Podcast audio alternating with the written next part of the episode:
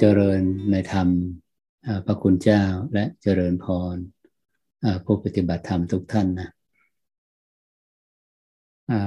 ทุกวันอาทิตย์เราก็ได้มาร่วมกันปฏิบัติบูชา ร่วมกันน้อมจิตเข้าไปสู่สภาวะความเป็นจริงตามเส้นทางแห่งความพ้นทุกข์นะ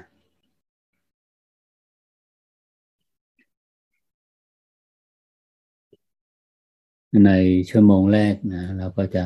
ร่วมกันปฏิบัติ โดยในรูปแบบของการนั่งสมาธินะเราจะนั่งอยู่ในท่าไหนก็ได้นะที่สะดวกนะเพราะเราอยู่ที่เป็นส่วนตัวอยู่แล้วนะจะนั่งบนเก้าอี้ หรือจะนั่งบนพื้นที่เราสะดวกนั่งแบบไหนก็ได้นะ แต่ก็พยายามหลีกเลี่ยงการใช้หลังพิง พิงผนังหรือพิงเก้าอี้เนี่ยมันจะทำให้เกิดความง่วงนะเพื่อละคลายแรงดึงจากความคิดนะฐานความคิดนี่อยู่ที่สมองนะ อารมณ์ที่ตกค้าง ความคิดที่ตกค้างจะเป็นอุปสรรค ในการอย่างรู้สู่ปัจจุบัน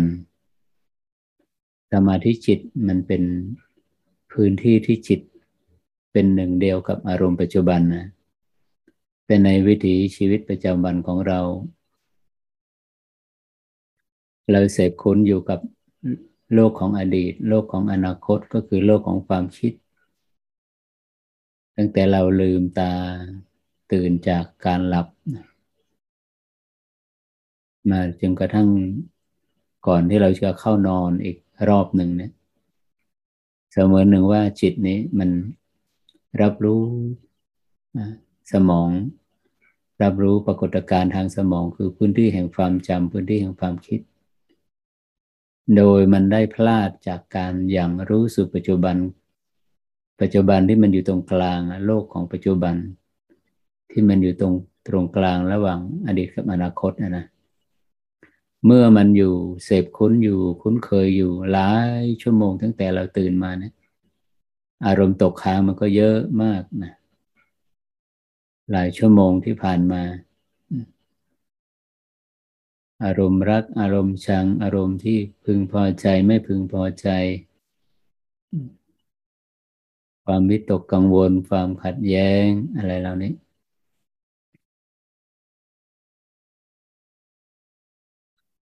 เรานิยามว่าเป็นอารมณ์ที่ตกค้างนะอารมณ์ที่ตกค้างในรูปของความคิด หากว่าเราไม่ดำรงจิตให้เป็นกลางหรือว่าไม่มีความเป็นกลางในการรับรู้อารมณ์ที่ตกค้าง จิตของเราก็จะพัวพันอยู่กับความคิดนั้น อยู่กับโลกของอดีตโลกของอนาคตเบื้องต้นนะ ปกตินี่เราจะวางมือขวาบนมือซ้ายใช่ไหมปกตินั่งในสมาธิทั่วไป อันนี้เพื่อละคลายแรงดึงจากความคิด ให้พื้นที่ของความคิดที่ที่สมองมันเบาบางลง แรงดึงน้อยลง เราจะใช้อุบายที่เราเคยใช้ร่วมกันมาทุกครั้งที่ร่วมกันปฏิบัตินะในสิบนาทีแรก เราดึงมือขวาออกจากมือซ้ายนะ แล้วก็คว่ำมือขวาบนเข่าขวา มือซ้ายหงายมือซ้ายวางบนตัก นั่นคืออตำแหน่งของมือซ้ายยังวางอยู่ที่เดิมนะ คว่ำมือขวาบนเข่าขวาสัมผัสที่เข่าขวา มือซ้ายยังหงายอยู่วางอยู่บนตัก ใช้ความรู้สึกนะไปโฟกัสเป็นหนึ่งเดียวรู้สึกที่กลางฝ่ามือซ้าย เป็นเพียงความรู้สึกตัวล้วนๆนะไม่จินตนาการ ว่ามีรูปภาพหรือมีแสงเทียนหรือมีอะไรต่างๆนะไม่สร้างภาพไม่จินตนาการ ไม่แม้กระทั่งไม่ใส่ใจลมหายใจนะไม่สนใจเลยไม่ใส่ใจเลย เป็นเพียงความรู้สึกตัวล้วนๆที่องค์มือซ้ายเนะี่ยด้วยอุบายวิธีนี้ก็จะ ทำให้พื้นที่ทำให้ความคิดที่มันตกค้างอยู่ในพื้นที่ของสมองนะมันจะมันจะสลายในความคิดที่หยาบๆไป แล้วความรู้สึกตัวทั่วพร้อมในปัจจุบันขณะก็จะมากขึ้นนะอารมกันนะทำความรู้สึก ที่อุ้งมือซ้าย กลางฝ่ามือซ้าย เพียง ความรู้สึกตัวเท่านั้นนะ ความรู้สึกตัว เมื่อเรารู้สึกที่ฐานกายเนี่ยเรารู้เราก็จะรับรู้รู้สึกได้นะกับคุณสมบัติของธาตุทั้งสี่ซึ่งเป็นองค์ประกอบของกายของรูปประคันเนี่ยนะเราจะรู้สึกเย็น รู้สึกอุ่น รู้สึกร้อนนั่นก็เป็นคุณสมบัติของธาตุไฟนะ หนักเบาไหวตึง ยังไงก็แล้วแต่ก็เพียงแต่รู้สึก เราไม่ต้องนิยามว่ามันเป็นธาตุไฟธาตุดินธาตุน้ำไม่ต้องนิยามก็ได้นะเราก็รู้สึก เพียงแต่รับรู้ว่ารู้เรารู้สึกยังไง อันนั้นก็เรียกว่า ความรู้สึกตัวอันเป็นปัจจุบัน จิตไปรับรู้ธาตุทั้งสี่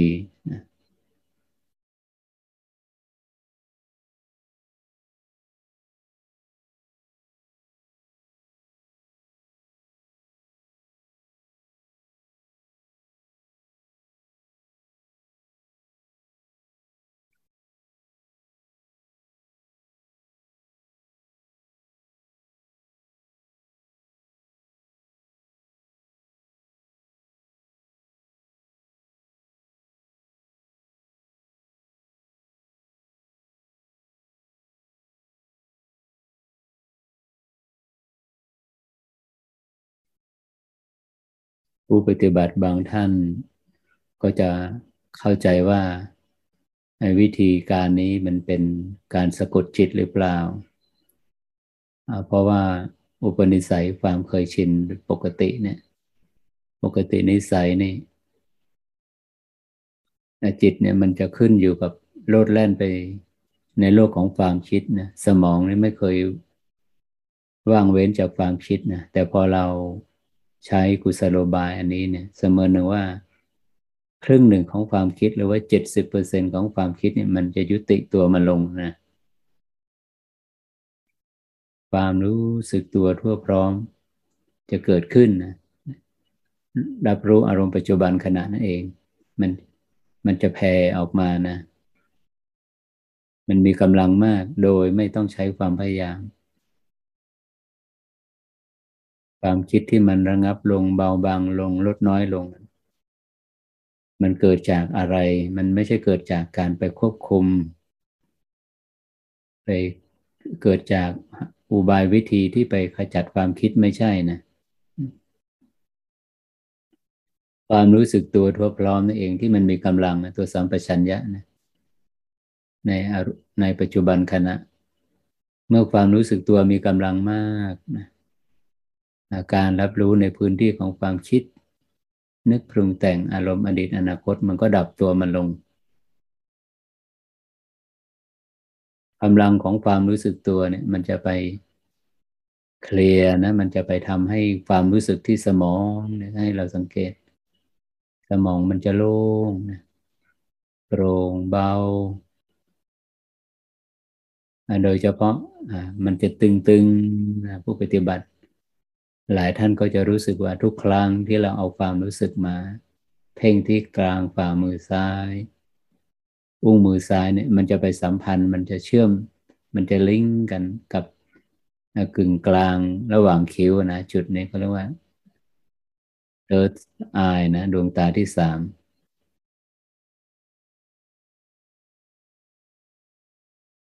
เนี่ยสองจุดนี้มันจะเพ่งมันมันจะเชื่อมโยงกันอยู่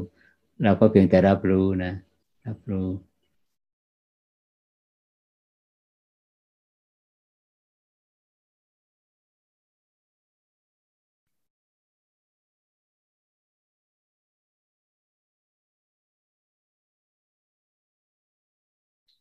ก็มีคำถามมาว่าถ้าหากว่าเราอยู่ตรงนี้หนึ่งชั่วโมง โดยไม่เคลื่อนไปที่ฐานสี่ฐาน ไม่เคลื่อนไปที่โพรงจมูก ปลายจมูกกึ่งกลางหน้าอกหรือบริเวณหน้าท้องเนี่ย สภาวะธรรมที่ที่เราเริ่มต้นที่อุ้งมือซ้ายเนี่ย ความรู้สึกตัวเนี้ยมันมันจะเปลี่ยน มันจะเปลี่ยนแปลงไปไหมมันจะเป็นลักษณะอย่างไรนะหากว่าความรู้สึกตัวนั้นมีกำลังมากขึ้นนะจุด จุดสองจุดเนี่ยระหว่างกึ่งกลางระหว่างคิ้วหรือจุดสมองนี่ยกับ ที่อุ้งมือซ้ายเนี่ยมันจะมันจะเชื่อมโยงกัน รวมกันเป็นจุดเดียวนะ รวมกันเป็นจุดเดียว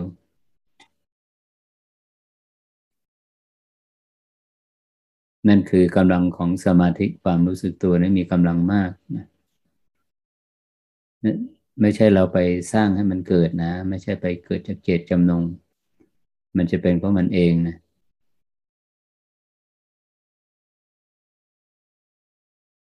ใครมีเวลานะนั่งส่วนตัวนะก็ลองทดสอบนะลองไปนั่งดูว่า ครึ่งชั่วโมงเต็มๆเนี่ยเราอยู่กับอุ้งมือซ้ายเนี่ยเราจะเห็นปรากฏการณ์ได้ว่าจุดสองจุดเนี่ย มันจะมันจะรวมกันเป็นจุดเดียวเป็นหนึ่งเดียว จริงไหม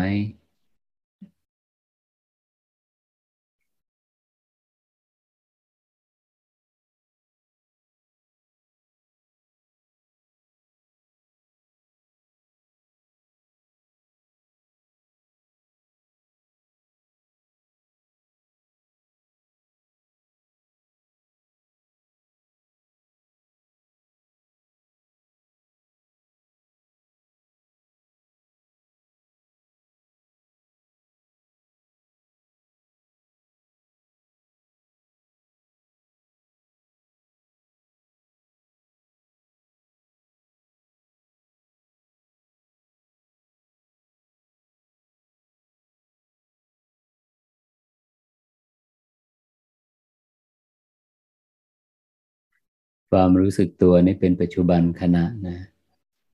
ปัจจุบันอารมณ์ ส่วนโลกของความคิดนึกปรุงแต่ง อันนั้นมันเป็นอารมณ์อดีตหรืออารมณ์อนาคต เพราะฉะนั้นโลก ที่จิตมันท่องเที่ยวไปมันก็มีสามมิตินะ โลกของอดีต โลกของปัจจุบัน โลกของอนาคตนะ เมื่อเราพูดถึงอดีตปัจจุบันอนาคต มันก็เป็นเรื่องของเวลานะ เป็นเรื่องของเวลา โลกียะเนี่ยการรับรู้ในมิติของรูปและนามสังสารวัตเนี่ย มันจะนับเนื่องด้วยเวลา มันจะประกอบด้วยเวลา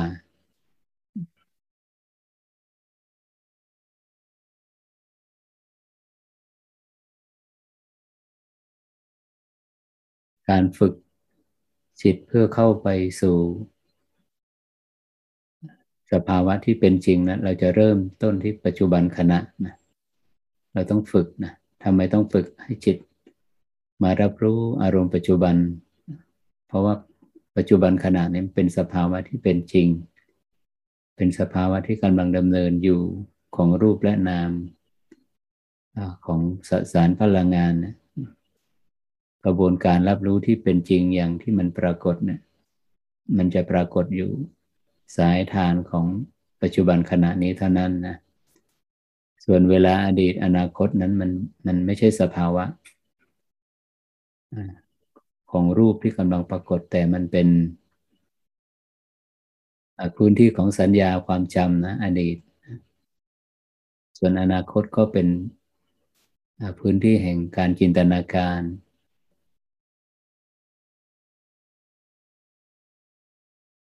สภาวะนั้นมันไม่รองรับความเป็นจริงนะ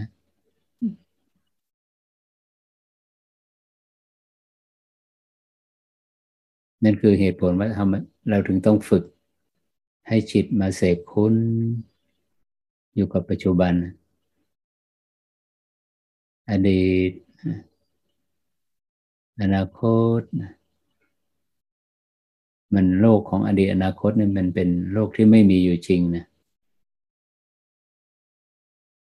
ภาษาบาลีเขาใช้คำว่าตัวสังขาร ภาษาไทยเขาใช้คำว่าตัวปรุงแต่ง เราไปเอาเวลาอดีตอนาคตนะนะมาปรุงแต่งเป็นโลกของตัวเราแต่ละคนนะปรุงแต่ง มีอัตลักษณ์ มีภาวะความมีตัวมีตน อันที่มันโลดแล่นไปในโลกของอดีตอนาคตไม่ใช่อะไรอื่นนะ อัตตาตัวตนของเรานี่เอง เราอยากจะพักมันไม่ให้พัก เราอยากจะหยุดมันไม่ให้หยุด โลกของตัวตนเนี่ยนะ มัน โลกของความคิดอะมันเป็นโลกที่พร่องอยู่ใครที่หมกมุ่นอยู่กับความคิดเนี่ยเราจะเห็นผลลัพธ์ของมัน หมกมุ่น คือใช้ความคิดเกิน เกินขีดจำกัด เกินประโยชน์ที่จะใช้ เราใช้ความคิดมาก ที่จริงในในส่วนลึกของจิตแต่ละดวงเนี่ยก็อยากจะวางอยากจะพักจากความคิดนะ เพราะว่ายิ่งคิดมันก็ยิ่งผลาญพลังงานของ ของจิตเนี่ยไปเรื่อยๆผลานพลังงานของชีวิตที่เราได้จากการหลับ พลังที่เราได้จากการพักผ่อน ใช้เอามาใช้ในชีวิตประจำวัน ส่วนมากพลังของของจิตเนี่ยนะมันจะสูญเสียไปกับกระบวนการความคิดนะ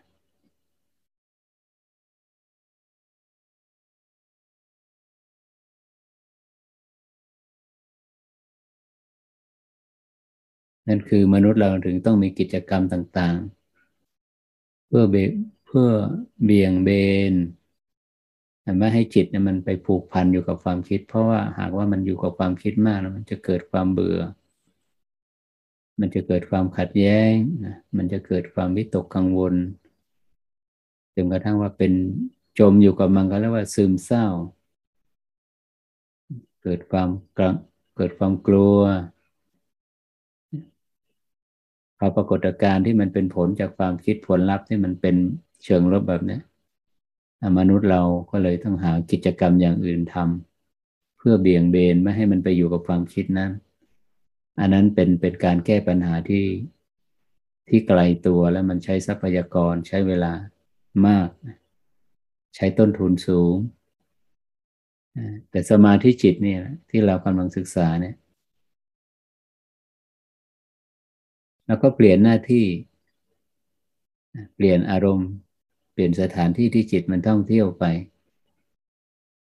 จากที่มันเคยอยู่กับโลกของอดีตอนาคต เราก็ให้มันมาอยู่กับปัจจุบัน แต่มันไม่ใช่เรื่องง่ายนะ เราทุกคนประจักษ์ประสบการณ์ตรงมันไม่ใช่เรื่องง่ายเลยที่เราจะให้จิตมาพัก อยู่กับปัจจุบันอารมณ์เลย เราจะถูกแรงชนิดหนึ่งดึงจิต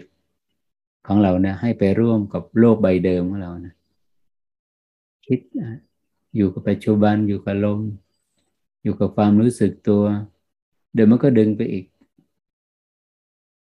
ไม่อยากจะคิดมันก็คิด ไม่อยากจะนึกมันก็นึก คิดนึกแล้วทำให้จิตฟุ้งซ่าน เกิดความขัดแย้ง เกิดความเศร้าหมอง มันก็ยังคิดเนี่ยเขาเรียกว่า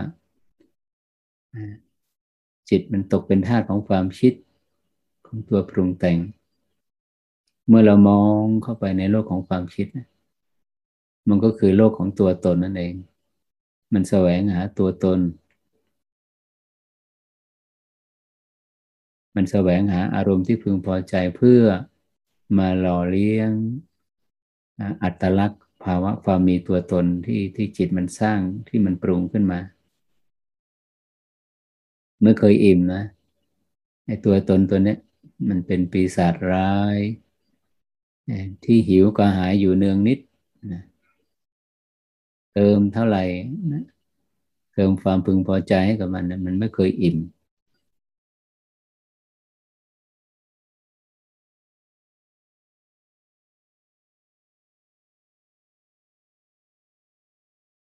ตัวตนมันไม่มีนะ แต่ที่มันมีขึ้นมามันเกิดจากการปรุงแต่ง เราเอาอารมณ์อดีต เราเอาสัญญาภาพ เหตุการณ์ในอดีตนะเราเอาสุขเอาทุกข์ในอดีต เราเอาความพึงพอใจไม่พึงพอใจในอดีตเนะมาปรุงกันนะเป็นเมนูอะเมนูนี่ก็คือเมนูของตัวฉันเนี่ย มันปรุงจากสิ่งเหล่านี้ ปรุง ฉันรัก ฉันชัง ฉันชอบ ฉันไม่ชอบ ฉันสุข ฉันทุกข์นะแต่ในมุมมองของวิปัสสนาเราจะมองลึกเข้าไปกว่านั้นนะเขาเรียกมองระดับปรมัตอดีต เราจะเห็นว่าที่เรารับรู้อดีต ตัวตนที่ว่ามีตัวตนในอดีต ในขณะที่เราหลับไป ตัวตนเราก็ไม่ปรากฏ เพราะอะไรเเพราะสัญญามันไม่ทำงาน เมื่อสัญญาไม่ทำงาน ความคิดก็ไม่ทำงาน ความคิดไม่ทำงาน ที่จะมาปรุงแต่งเป็นตัวตนก็ไม่ทำงานอ๋อเราเห็นแล้วองค์ประกอบของความคิดมันเริ่มต้นมาจากสัญญา ตัวจากผัสสะนะ ในสัญญานั้นหากสัญญานั้นมันจำอารมณ์ที่เป็นบวก มันก็ส่งผลให้เกิดความรู้สึกเวทนาที่เป็นสุขจำอารมณ์โลภเวทนาเข้าไปรับรู้อารมณ์ มันก็เป็นทุกข์ ทั้งๆทที่ว่า อารมณ์เหล่านั้นนะมันก็ดับไปแล้วนะ แต่จิตที่มีอวิชชาเนี่ยมันก็คอยที่จะสร้างภาพว่า มีตัวตนของมันเข้าไปรับรู้อารมณ์ ที่มันดับไปแล้วอะที่มันผ่านไปแล้วว่ามันยังคงอยู่มีอยู่ แล้วเข้าใจว่าตัวเองเนี่ยเสพสุขเวทนาหรือเสวยทุกขเวทนากับอารมณ์นั้นอยู่แท้ที่จริงไม่ใช่นะไม่ใช่ เป็นความเข้าใจที่ผิดแท้นะมันไปหลงในปรากฏการณ์นั้นนะแต่เมื่อใดที่องค์ความรู้วิปัสสนาเนี่ย เรามองเห็น ไอ้ที่มันขับเคลื่อนอยู่โลกอดีต แท้ที่จริงคือโลกแห่งความจำนี่อันนี้ก็เรียกว่ามองผ่านความจริงแล้วจากความจำหนึ่งไปสู่ความจำหนึ่ง เหมือนที่เราเห็นภาพเคลื่อนไหวของวิดีโอนะมันก็คือภาพนิ่งสิบหกภาพต่อวินาทีอะไรอย่างเงี้ยนะที่มันมาต่อเนื่องกันมันก็เห็นมันรานไป สัญญาภาพ ที่หล่อหลอมมาเป็นตัวตนนะ มันก็คือสัญญาภาพที่มันเกิดขึ้นอย่างรวดเร็วอย่างต่อเนื่องนะ แต่ด้วยการฝึกจิตที่รู้ชัดประจักษ์ชัดตรงตามความเป็นจริงนะ โดยอาศัยกำลังของ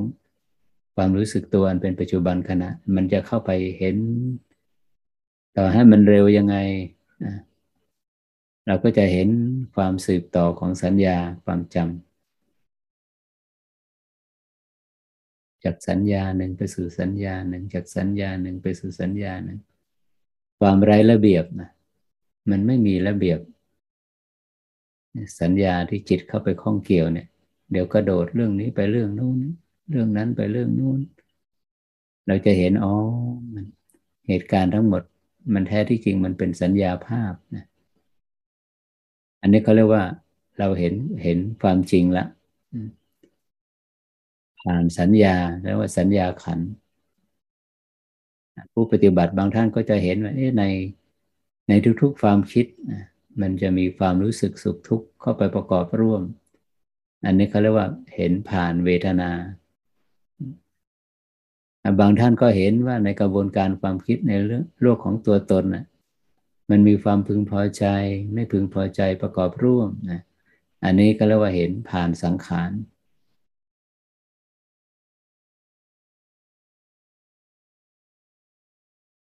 ส่วนวิญญาณล่ะ ตอนนี้นะวิญญาณในการรับรู้เนี่ย มันเป็นวิญญาณทางหูโสตวิญญาณ แล้วมันมาจบตรงที่ว่ามโนวิญญาณคือผัสสะเกิดกระบวนการตีฟาร์มเกิดความหมายจนกระทั่งว่าเราเข้าใจเนื้อหา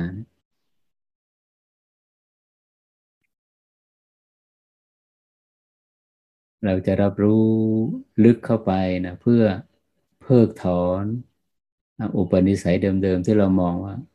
ในโลกแห่งความคิดนั้นเต็มไปด้วยตัวเราเนะเราก็มองใหม่มุมมองมุมใหม่เราจะไปเห็นองค์ประกอบของความคิด เห็นผ่านสัญญา ความคิดก็คือสัญญาภาพที่มันมาต่อเนื่องกัน สืบต่อกัน เห็นผ่านความรู้สึกสุขทุกข์ผ่านเวทนา เห็นผ่านความพึงพอใจไม่พึงพอใจในตัวสังขาร สัญญาและเวทนาเนี่ยเราปิดกั้นไม่ได้นะ มันเป็นตัวองค์ประกอบที่เป็นกลาง เราจะไปหักห้ามไม่ให้สัญญา ไม่ให้มันคิด ไปหักห้ามไม่ให้เวทนาสุขทุกข์ไม่ให้มันเกิดเวลารับรู้อารมณ์นี้ไม่ได้นะ แต่เราที่จะดับที่จะปิดกั้น ที่จะทำให้ไอเหตุแห่งทุกข์ที่จะไม่ให้มันมีที่อิงอาศัย ก็คือเราจะปิดกั้นตัวนี้ จะทำให้มันพื้นที่มันน้อยลง เบาบางลงจนกระทั่งว่า มันดับโดยสิ้นเชิง ก็คือตัวเนี้ยตัวรักตัวชัง ตัวสังขารเนี่ยตัวเป็นตัวนี้เป็นเหตุนะ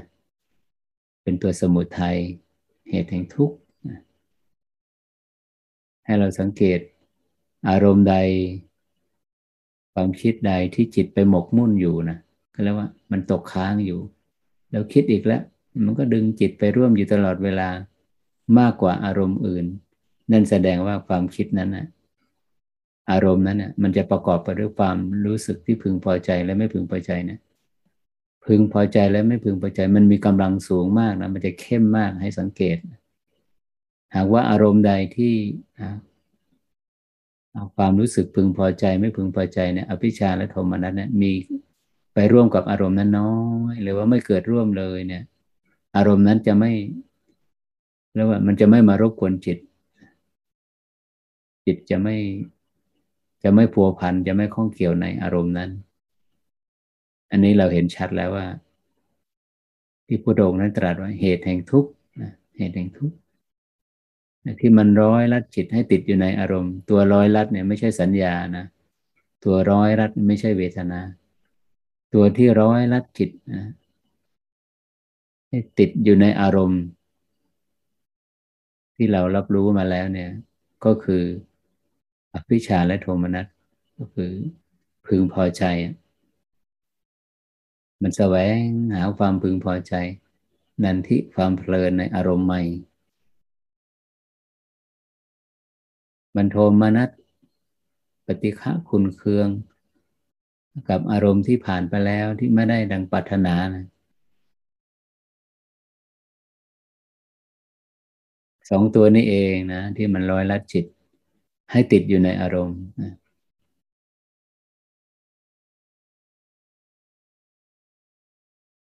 ในกระบวนการทั้งหมดที่เรารับรู้สนทนาร่วมกันบรรยายกระบวนการนี้ก็เรียกว่าสัมมาทิฏฐิความเห็นที่ถูกต้อง เราเห็น เรารู้เราประจักษ์ชัดตรงตามความเป็นจริงนะ ที่เราเข้าใจนั่นก็คือกระบวนการของความดำริ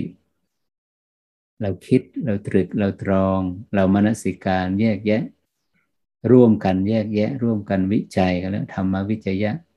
ร่วมกันมนสิการสืบค้น เข้าไปหาต้นต้นทานของความคิด ที่จิตมันเอาความคิดมาหล่อหลอมว่าเป็นตัวเป็นตนแท้ที่จริงนะหากว่าตัวตนไม่มี แล้วอะไรนะที่มันกำลังดำเนินดำเนินอยู่ มันก็คือสัญญา เวทนาสังขารนะวิญญาณมันกำลัง มันเกิดอิงอาศัยกันอยู่ เกิดพร้อมกัน ดับพร้อมกัน อิงอาศัยซึ่งกันและกันนะเวทนา สัญญาสังขารวิญญาณ เห็นตัวใดตัวหนึ่งนะ ไม่จำเป็นต้องเห็นทั้งสี่ตัว ถ้าเห็นสภาวะใดสภาวะหนึ่ง มันจะเชื่อมโยงไปอีกสามสภาวะ บางท่านก็เห็นว่าโอ้สัญญาเนี่ยที่มันลดแล่นไปเนี่ยพื้นที่ของสัญญา บางท่านก็เห็น โอ้ทุกครั้งที่ความคิดมันผุดขึ้นมา มันจะประกอบไปด้วยเวทนานะ ไม่สุขก็ต้องทุกข์หรือเฉยเฉยเฉยเฉยนี่มีน้อยมากบางท่านเข้าไปเห็นลึกกว่านั้นก็คือเข้าไปเห็นอารมณ์ที่จิตจิตที่มันพัวพันในอารมณ์อยู่ ที่มันพัวพันอยู่ เพราะมันถูกร้อยรัดด้วย แรงพึงพอใจไม่พึงพอใจ อันนี้ก็เรียกว่าเห็นเหตุแห่งทุกข์ เมื่อเห็นอยู่เช่นนี้ไม่ว่าจะเห็นสัญญาเวทนาหรือตัวสังขารเนี่ยตัวเหตุแห่งทุกตัวใดตัวหนึ่งนั่นก็เรียกว่า รับรู้ตรงตามความเป็นจริง จริงยังไงอะจริงอย่างที่มันเป็นไงเมื่อใดที่จิตรับรู้ผ่านความจริงนะตัวตนนะบทบาท โลกแห่งตัวตนที่เราเคยรับรู้มันก็หายไปนะ อารมณ์ที่เป็นจริงก็มาแทนที่ นี่แหละก็เรียกว่า วิปัสนา ไม่ใช่อะไรอื่น วิปัสนา เห็นตรงตามความเป็นจริง หากเราเข้าใจแบบนี้แหละเราไม่ต้องได้ไปเพ่งอะไรเลยมากมายเลยนะ ความเห็นที่ถูกต้อง ความดำริที่ถูกต้องนะ ในจิตเรามันก็นิ่งแล้วนะปราศจากอากุศลธรรมแล้ว เพราะอะไร เพราะอำนาจเป็นพลังของปัญญาของพลังของสมาธิิเนี่ยที่มันเกิดขึ้นที่เราร่วมกันพิจารณาธรรมขณะขณะที่สาธยายธรรม ขณะที่ตรึกตรองมนสิการในธรรมนะอกุศลธรรมทั้งหลายเนี่ยนิวรณ์แม้แต่อภิชาและโทมนัสมันก็ยุยุติการทำงานของมันนะให้เราสังเกต ในสายทานแห่งตัวสัมมาทิฏฐินะจิตจะผ่องใสนะจิตจะเข้าไปสู่ความเป็นกลาง ไม่รักไม่ชังไม่คล้องไม่เกี่ยว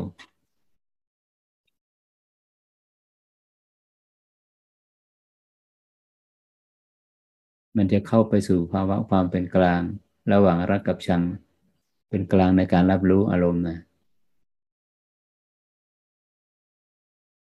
มันจะเบานะความรู้สึกแบบนี้การรับรู้ที่ไม่ผ่านตัวตนอะมันเป็นจิตมันจะเบา แต่การรับรู้ที่ผ่านตัวตนในจิตจะหนักมาก มันไปเทินภาระแห่งตัวตนไว้แบกไว้นู่นมันจะวางลง ชั่วคราวก็แต่เมื่อมันหลับนะตื่นมามันก็แบกภาระแห่งตัวตนที่มันปรุงขึ้นมานี่อีก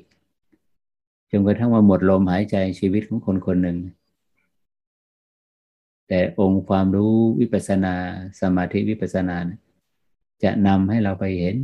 ไปประจักษ์แจ้ง เห็นความดับสิ้นแห่งตัวตนนะ ในขณะที่เรายังมีชีวิตอยู่เนี่ย ไม่เช่นนั้นเราก็จะต้องตกเป็นทาสของมันนะแสวงหาเหน็ดเหนื่อยกับชีวิตมาก เพื่อมาตอบสนองมาเติมเต็มให้กับความสมบูรณ์ ภาพลักษณ์แห่งตัวตนที่แต่ละคนสร้างสรรรังสรรมันขึ้นมา ปรุงแต่งมันขึ้นมา เราเหนื่อยมากนะเราเหนื่อยมาก ต่อให้เรา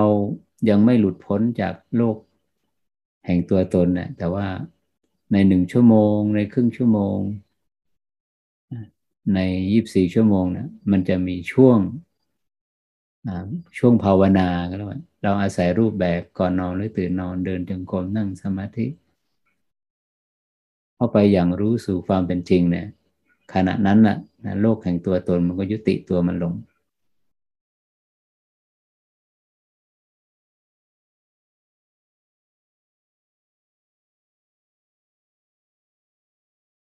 เบาคนละอย่างนะ เบาจาก จิตที่มันอิสระจากการมั่นหมายว่าเป็นตัวตนนะมันก็เบาอย่างหนึ่ง ส่วนความเบาของสมอง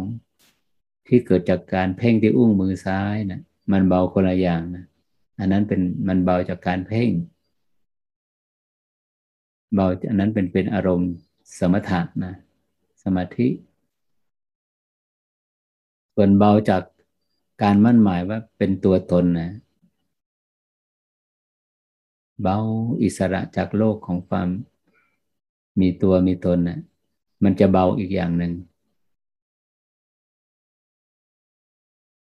เอาแล้วนะ เราจะใช้ความเบาเนี่ย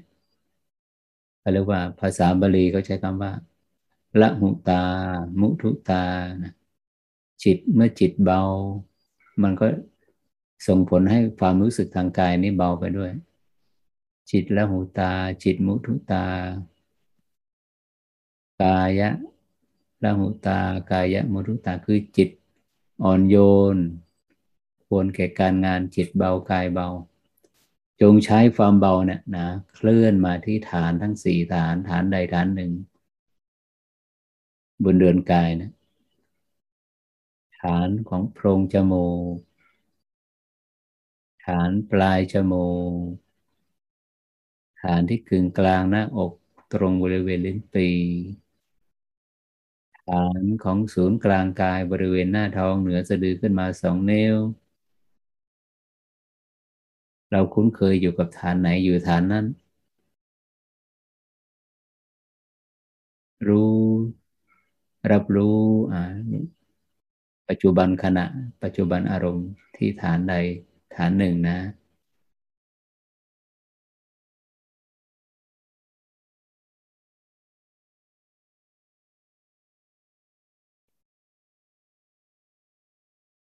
อย่างพระอาจารย์ก็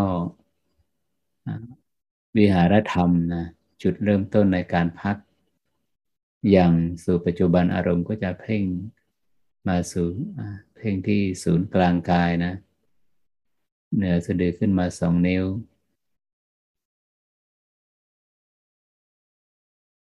ไม่ต้องลืมตานะ ในการเพ่งไปที่ศูนย์กลางกายนะแม้กระทั่งเราหลับตาอยู่ เราสามารถทดสอบได้นะหากว่าเป็นจุดศูนย์กลางกายจริง เมื่อเราเอาความรู้สึกไปอย่างลงเนี่ยกายมันจะตรงลำคอมันจะตั้งตรงโดยอัตโนมัติ อันนั้นนะใช่ละ แต่ถ้าหากเพ่งไปแล้วอย่างความรู้สึกลงแล้วนี่กายไม่ตอบสนอง ไม่มีไม่มีสภาวะที่ว่าตัวตรงตั้งลำคอตรง แสดงว่ายังไม่ใช่จุด ยังไม่ใช่จุดนั้น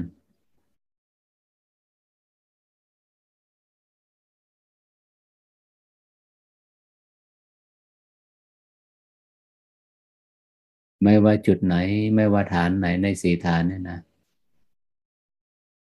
ที่เอาความรู้สึกมาตั้งไว้เนี่ย เราก็จะรับรู้นะดิธาตุดินน้ำไฟลมนะธาตุทั้งสี่นะเบื้องต้นนี้เราจะจิตจะเข้าไปสัมผัสกับธาตุลมได้ชัดกว่าธาตุอื่น การเคลื่อนไหวของธาตุลมเนี่ย มันเป็นธาตุของพื้นฐานของกรรมฐานของกายเนี่ยกายานุปัสสนาตติปฐาน พุทธองค์ถึงทรงตรัส อาณาปณสติเป็นหมวดแรกของกายนะเพราะมันง่ายต่อการที่จะเข้าไปดู ไปรู้ไปเห็นไปสัมผัสนะ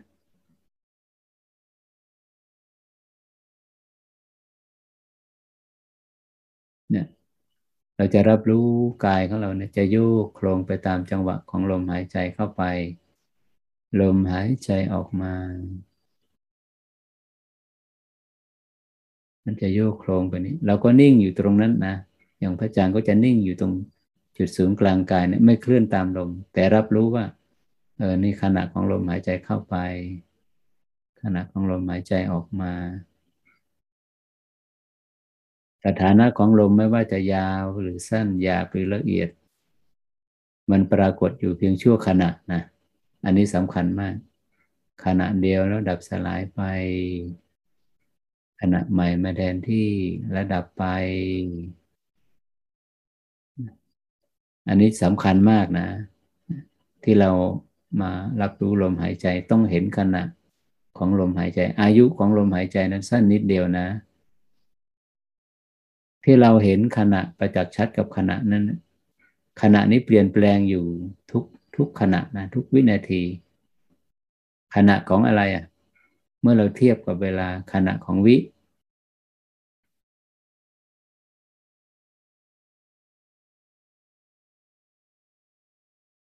ใกล้เคียงมากนะ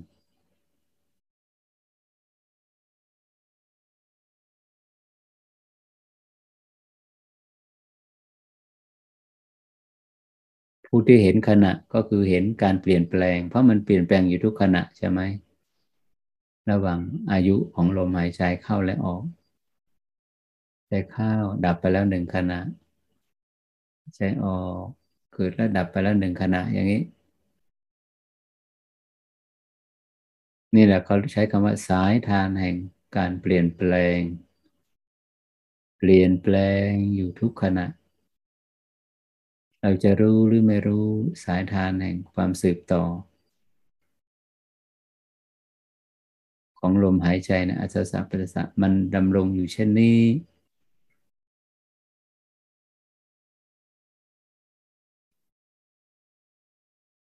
บังคับไม่ได้ ควบคุมไม่ได้ เรียกร้องไม่ได้ รักษาไม่ได้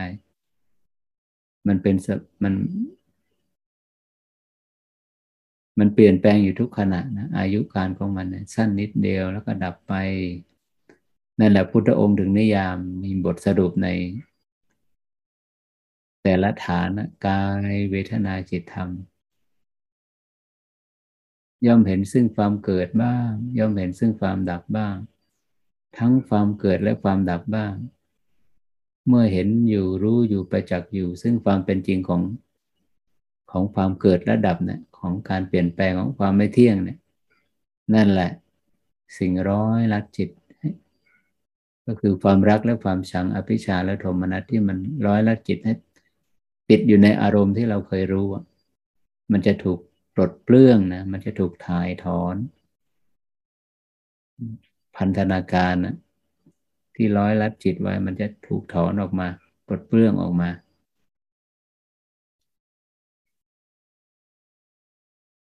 นี่ก็เรียกว่าพลังแห่งการเกิดและดับ พลังแห่งปัจจุบัน พลังแห่งการประจักษ์แจ้งความเป็นจริงอย่างที่มันเป็น ไม่ต้องเหน็ดเหนื่อยนะนะไม่ต้องใช้ความพยายามใด ๆ เลย ในการรับรู้ความจริง ในการรับรู้ขณะ สายทานความสืบต่อของขณะที่สั้นนิดเดียวนะขณะขณะขณะ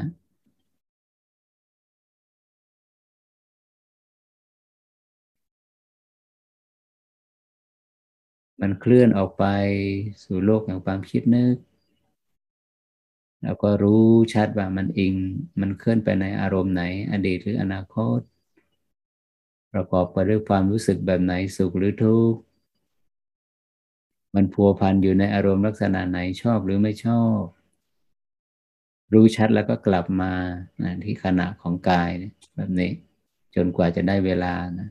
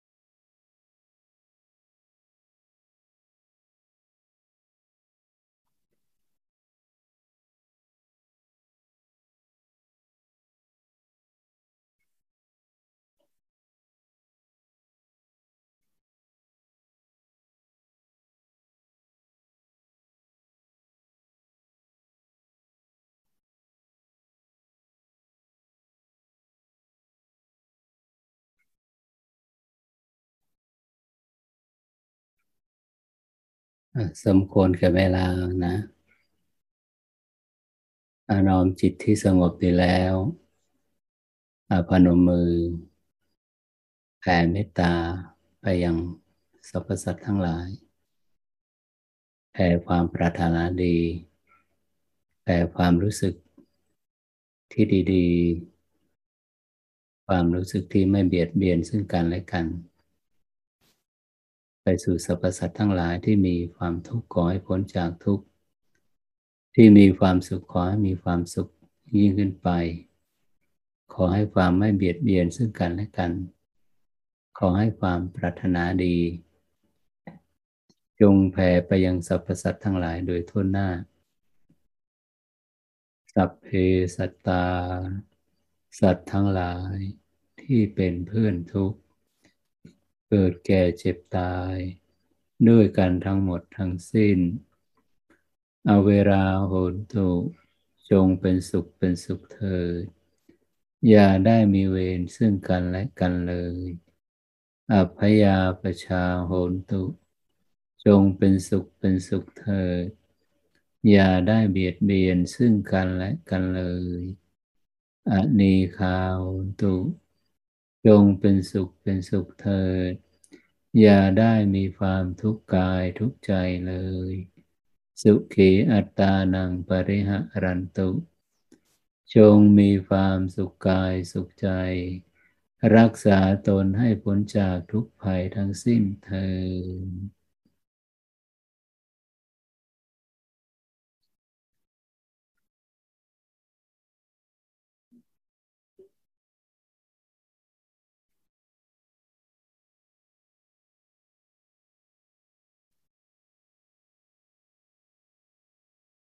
ก่อนที่จะเปิดโอกาสให้เรียนถามปัญหาธรรมะนะก็พระอาจารย์ก็จะตอบคำถามของผู้ที่ส่งคำถามมาก่อนนะก็เป็นน้องใหม่ ถามว่าชาณจิตกับนิพพานธาตุนะมันต่างกันอย่างไร แล้วมัน มันสัมพันธ์กันอย่างไร มันอิงอาศัยกันอย่างไรเบื้องต้นเราก็ต้องเข้าใจก่อนนะว่า การรับรู้ของจิตมันมีอยู่สองนัยยะ การรับรู้ของจิตมีสองประเภทนั้นการรับรู้ที่เนื่องด้วยเวลานะที่ว่ามีอดีต ปัจจุบันอนาคต นั่นคือการรับรู้ในในโลกในโลกของโลกิยะ การรับรู้ที่เนื่องด้วยเวลาเนี่ยมันมันจะเป็นการรับรู้ที่ผ่านทางอายตนะนะตาหูจมูกลิ้นกายใจ ที่เราเคยได้ยินบ่อยๆ ครั้งว่า เป็นการรับรู้ที่ผ่านกระบวนการความคิดนะแต่ให้ลึกไปกว่านั้นนี่ก็คือว่ากระบวนการรับรู้เนี่ยมันอิงสัญญาและอิงเวทนา อันนี้จะ พูดตามหลักของภาษาผู้ที่ได้เรียนอภิธรรม สัญญาและเวทนาเนี่ยเป็นตัว เป็นตัวปรุงแต่งจิตนะจิตที่นับเนื่องด้วยเวลา ตัวสัญญาเนี่ยก็คือความจำใช่ไหมตัวเวทนาก็คือความรู้สึก มันจำอะไรมันก็ไปเสพอารมณ์นั้น แต่ทีนี้อาการรับรู้ที่เนื่องด้วยเวลาเนี่ยมันก็มีตั้งมันมีระดับ ทั้งสามระดับเนาะระดับต้นระดับยา ระดับกลางระดับละเอียด การรับรู้ที่ในที่ผ่านสัญญาและเวทนาเนี่ย ระดับต้นเนี่ยเขาเรียกว่า สัญญาที่มันที่จิตไปรับรู้อารมณ์เนี่ยสัญญาตัวนี้จะจำอารมณ์ที่ผ่านทางประสาทสัมผัสทั้งห้านะผ่านการเห็นเรียกการได้ยินได้กลิ่นได้รสสัมผัส ก็คือผ่าน มันไปจำรูปเสียงกลิ่นรสสัมผัสนั่นเองอให้เราสังเกตว่าในในในในมิติของมนุษยภูมิเนี่ย อย่างยกตัวอย่างเราเนี่ยนะกระบวนการความคิดเรา มันมันคิดไปได้แค่ไหนพื้นที่ความคิดมัน มันไปไกลแค่ไหน สัญญามีขอบเขตระดับใด ความคิดก็มีขอบเขตระดับนั้น ให้เราสังเกตนะเราจะรับรู้ เลยขอบเขตของสัญญาเนี่ยไปไม่ได้ นั่นหมายถึงว่าแท้ที่จริงแล้ว ที่เราบอกว่าเราโลดแล่นไปในมิติของความคิด มันช่างซับซ้อนซ่อนเงื่อนนู่นนั่นนี่ แท้ที่จริงเรา การรับรู้ของเราเนี่ย มันมันมันก็คือเราไปรับรู้ผ่านสัญญานั่นเอง พื้นที่ของสัญญาขอบเขตของสัญญา มันจะไม่มันจะไม่เกินนี้นะสัญญา อารมณ์ที่ผ่านทางการเห็นได้ยินได้กลิ่นลิ้มรสสัมผัส ภาษาเนี่ยเขาใช้คำว่ารูปรสกลิ่นเสียงสัมผัส ไม่อันใดก็อันหนึ่งละจิตจะจิตจะข้ามพ้นขอบเขตอันนี้ไม่ไปไม่ได้นะเพราะขอบเขตของสัญญาที่จิตมันจะแล่นไปเนี่ยมันมีแค่นี้ อันนี้ก็เรียกว่า โลกของกามสัญญาคือว่า โลกของกามภูมินะภูมินะจิตที่ อิงอาศัยสัญญานี้อยู่ รับรู้สัญญาแบบนี้อยู่ สัญญาที่ไปรับรู้อารมณ์ที่ผ่านทางประสาทสัมผัสทั้งห้าเนี่ยจิตที่ตั้งอยู่แบบนี้เขาเรียกว่าเป็นภูมิของกามเข้าใจว่ากามภูมิ คือจิตตั้งอยู่อิงอาศัยอยู่เกิดเห็นการเกิดและดับอยู่ในโลกของอารมณ์ที่ผ่านทางตาหูจมูกลิ้นกาย เขาเรียกว่ากามนะกามภูมิ ซึ่งกามภูมินี้จะเป็นอยู่ขอบนอกสุดของอถ้าหากว่าเรามองเป็นในวงกลมของสังสารวัตรนะวงกลมของเวลาเนี่ยมันอยู่ขอบนอกสุดอดีตอนาคตนะเป็นภูมิที่หยาบที่สุดนะโลกของเวลาที่จิตมันมันมันท่องเที่ยวไปในมิติของเวลาเนี่ย กามภูมินี่ถือว่าเราอยู่ในภูมิที่หยาบที่สุด และภูมินี้นี่เองที่เป็นภูมิที่ตั้งของนิวรณ์ห้าที่ว่าเป็นเครื่องกั้นเป็นเครื่องทำลายอ่าเป็นที่ตั้งแห่งความเศร้าหมอง เป็นที่ตั้งแห่งความขัดแย้ง เป็นที่ตั้งแห่งความรุนแรง เป็นที่ตั้งแห่ง เป็นที่ตั้งแห่งการสั่งสมความรู้สึกที่เรากลัว เราไม่เคยรู้สึกว่าเราปลอดภัยเลยในโลกแห่งกาม ที่เราคิดเรานึกเราปรุงแต่งเราแสวงหาล้วนแล้วแต่เราแสวงหาความปลอดภัยนะจิตมันมันมันบอกว่ามันยังไม่ปลอดภัยอะมันยังไม่ได้ที่พึ่งจริงที่จริงแท้ มันก็เลยแสวงหา แต่เอาเข้าจริง ๆ แล้วยิ่งแสวงหา ก็ยิ่งเต็มไปด้วยภัยใช่ไหมเต็มไปด้วยความขัดแย้งเราออกจากวังวนของความขัดแย้งไม่ได้ ออกจากวงวนของความกลัวไม่ได้ ออกจากวงวนของความเศร้าหมองไม่ได้ อันนี้เขาเรียกว่า โลกแห่งกาม กามภูมิเนี่ย จิตมันก็แล่นไปในในสัญญาในความจำมันจะจำรูปรสกลิ่นเสียงสัมผัส ใครที่ใช้ชีวิตที่หมกมุ่นอยู่ในระดับกามเนี่ยพุทธองค์ พุทธะท่านไม่ทรงสรรเสริญท่านตรัสว่าเป็นการใช้ชีวิตอยู่แบบไม่ประเสริฐเลย ความสุขที่เกิดจากกามเนี่ยมันเป็นความสุข ที่รักคนไปด้วยความวิตกกังวล ยึดติด มันใกล้ความเศร้าหมอง มันประกอบไปด้วยความความกลัวว่ามันมันจะหายไปมันจะเปลี่ยนแปลงไปเนี่ย เราจะเห็นนะความขัดแย้งในระดับปัจเจก ความขัดแย้งในระดับครอบครัวระดับชุมชนระดับ ลัทธิศาสนาความเชื่อในสังคมโลกของเราเนี่ย ที่มันขับเคลื่อนไปเนี่ย ความรุนแรงเนี่ยนะมันความขัดแย้งเนี่ยมันมันสั่งสมมาจากเขาเรียกว่า โลกของกาม เราปล่อยให้จิตชีวิตแต่ละคนนะปล่อยให้การรับรู้กระบวนการรับรู้เนี่ยความสืบต่อของอารมณ์ที่มันเรารับรู้มันจะเป็นความสืบต่อของกามสัญญา มันจะลั้นไปงั้นแล้วตั้งแต่เราเราลืมตาแล้วหลังจากหลับตื่นขึ้นมามันก็จะความคิดเนี่ย มันก็จะโลดแล่นไปในมิติของของกามตัวนี้นะของอารมณ์ที่ที่มันไปจำทางผ่านทางประสาทสัมผัสทางห้าเนี่ยพุทธองค์ท่านตรัสว่า ความสุขที่จะได้นะจากโลกแห่งกามเนะี่ยมันช่างน้อยนิด แต่ความทุกข์ที่เป็นผลลัพธ์จากการ ไปยึดไปติดอยู่ในโลกแห่งกามความสุขที่เกิดจากกามเนี่ย มันช่างมากเหลือเกินนะมันช่างมากเหลือเกินให้เราสังเกตว่าในในหนึ่งชั่วโมงเนี่ย เราอยู่ในโลกแห่งกามเนี่ย เรามีความสุข หรือว่าเรามีความทุกข์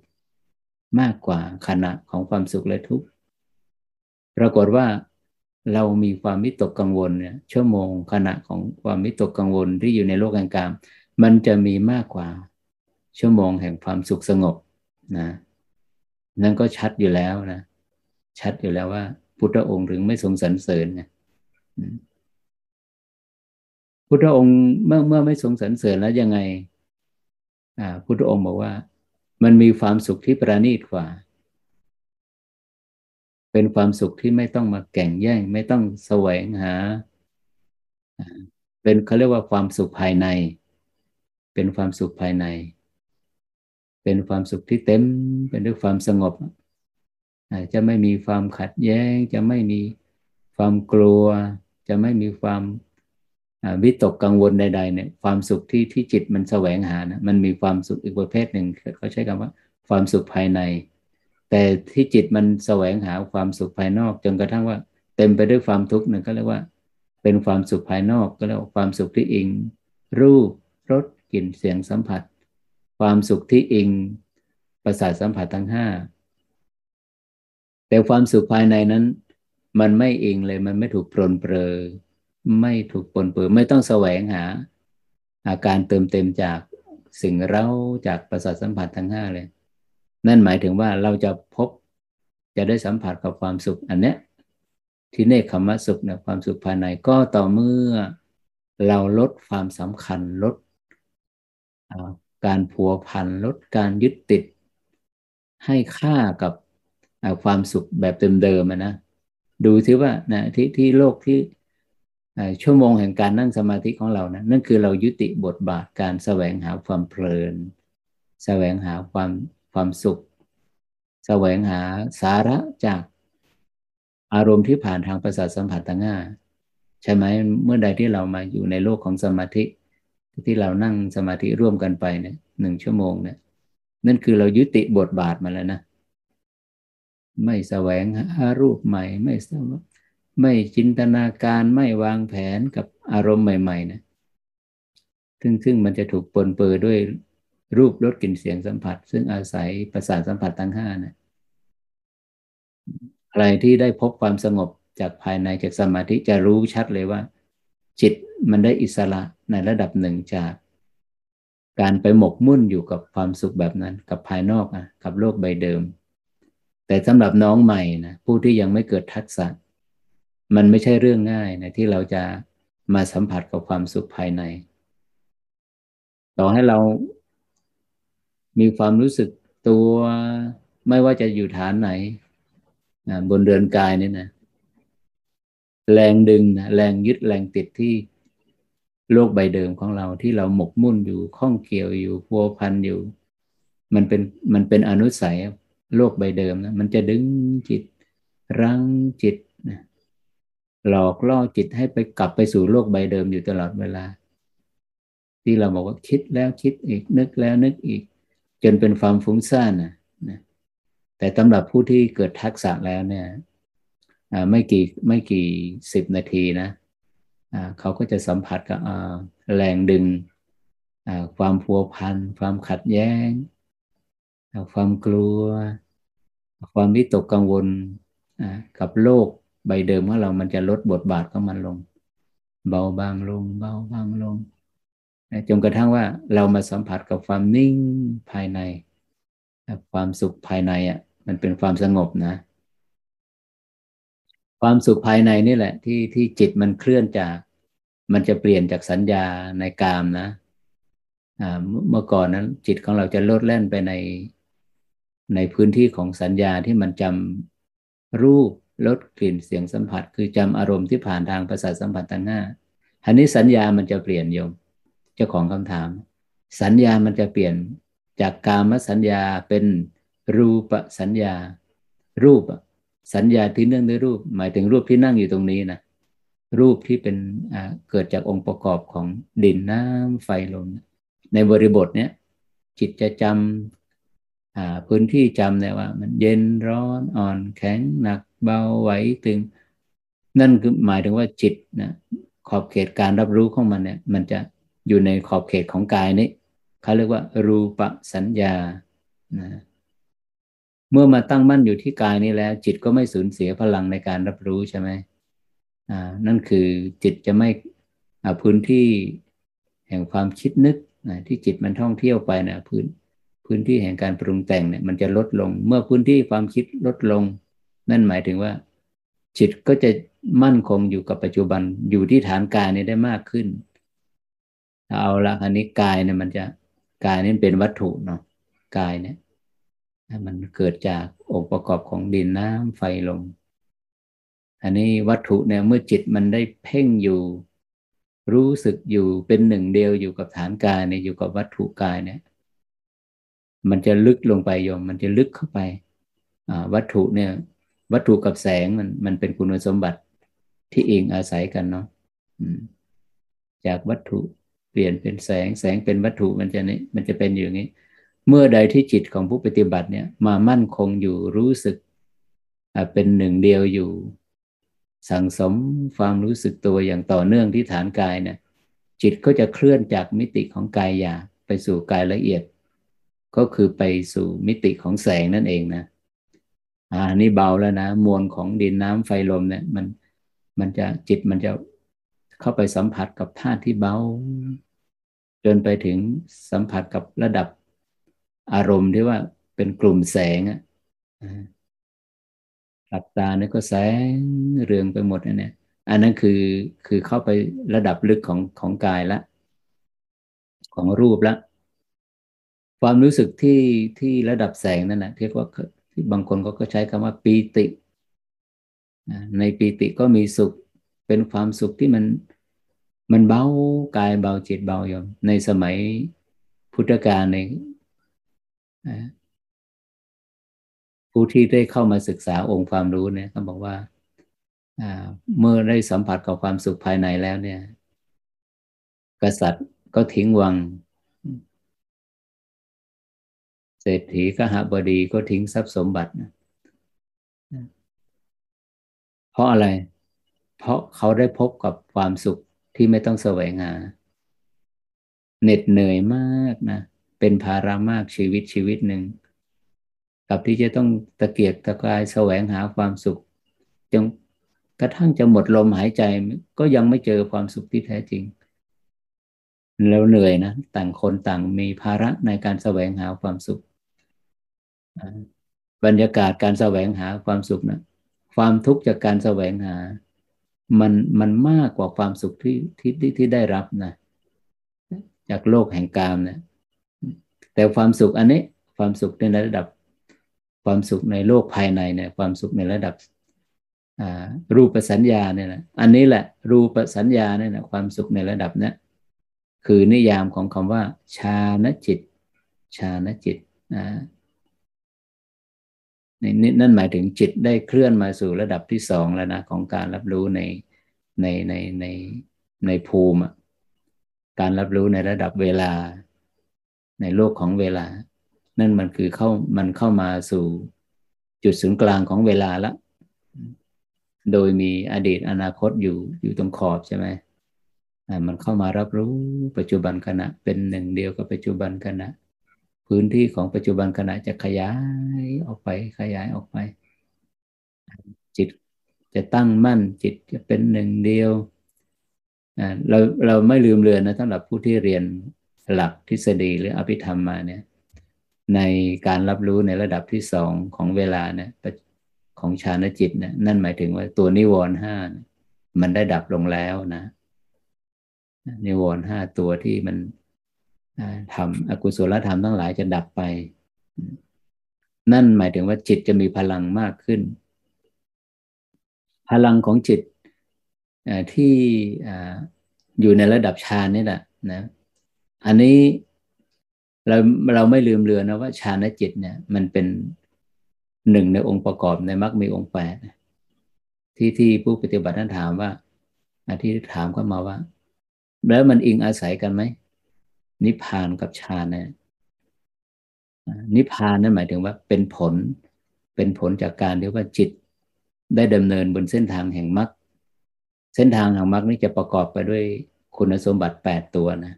ก็คือมรรคมีองค์แปดแล้วฌานจิตเนี่ยก็เป็นเป็นคุณสมบัติเป็นองค์ประกอบหนึ่งในมรรคทั้งแปดและเป็นตัวสุดท้ายด้วย เมื่อใดที่มรรคทั้งแปดนั้นมีกำลังมาก จากมรรคคับปฏิปทาเจริญมรรคเนี่ย จนไปกระทั่งว่ามรรคทั้งแปดมีกำลังในระดับโพชฌงนะอันนั้นก็แล้วมรรคยานจะปรากฏมรรคยานกับมรรคปฏิปทาคนละอย่างนะ มรรคปฏิปทานี้เรากำลังเดินดำเนินไปบนเส้นทางแห่งมรรคทั้งแปดแต่เมื่อใดที่มรรคทั้งแปดเนี่ยมีเกิดมีกำลังมากเกิดขึ้นละพร้อมกันทั้งทั้งแปดสภาวะเนี่ยแปดองค์เนี่ยอันนั้นก็เขานิยามคำว่ามัคคยาน ก็คือว่ากระบวนการที่จะเข้าไปสู่บรรลุพระนิพพานนะนะมันจะผ่านตัวนี้มัคคยานตัวนี้ อันนี้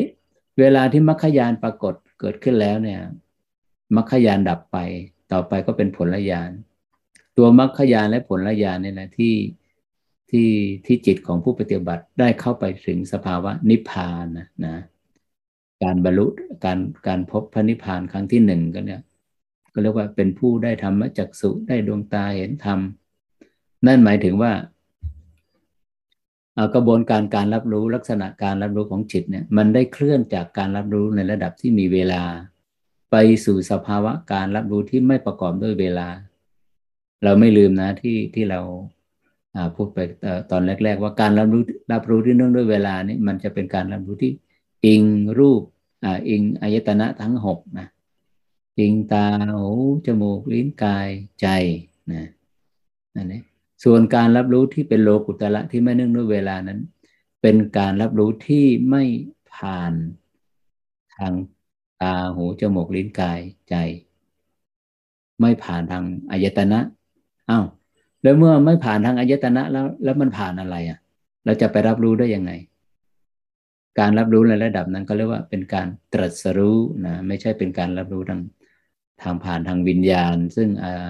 ศัยอายตนะทั้งหกไม่ใช่ เขาเรียกว่าการรับรู้ที่ในระดับที่ไม่ประกอบไม่ไม่ไม่มีเวลาเขาเรียกว่าอากาลิโกโลกุตละนะจิตที่ไปเข้าถึงบรรลุถึงก็ใช้คำว่าบรรลุถึงเข้าถึงทำพระนิพพานให้แจ้งนะก็แล้วแต่เราจะใช้สำนวน เป็นกระบวนการเป็นระดับการรับรู้ในลักษณะที่ว่า ไม่มีเวลา การรับรู้ระดับนั้นเขาเรียกว่า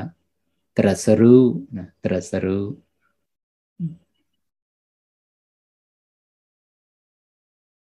นั่นแหละคือสภาวะคำว่านิพพานเนี่ยหมายถึงว่า เป็นกระบวนการรับรู้ที่ไม่นับเนื่องด้วยเวลา เป็นการรับรู้ที่ไม่เนื่องด้วย ไม่อิงอาศัย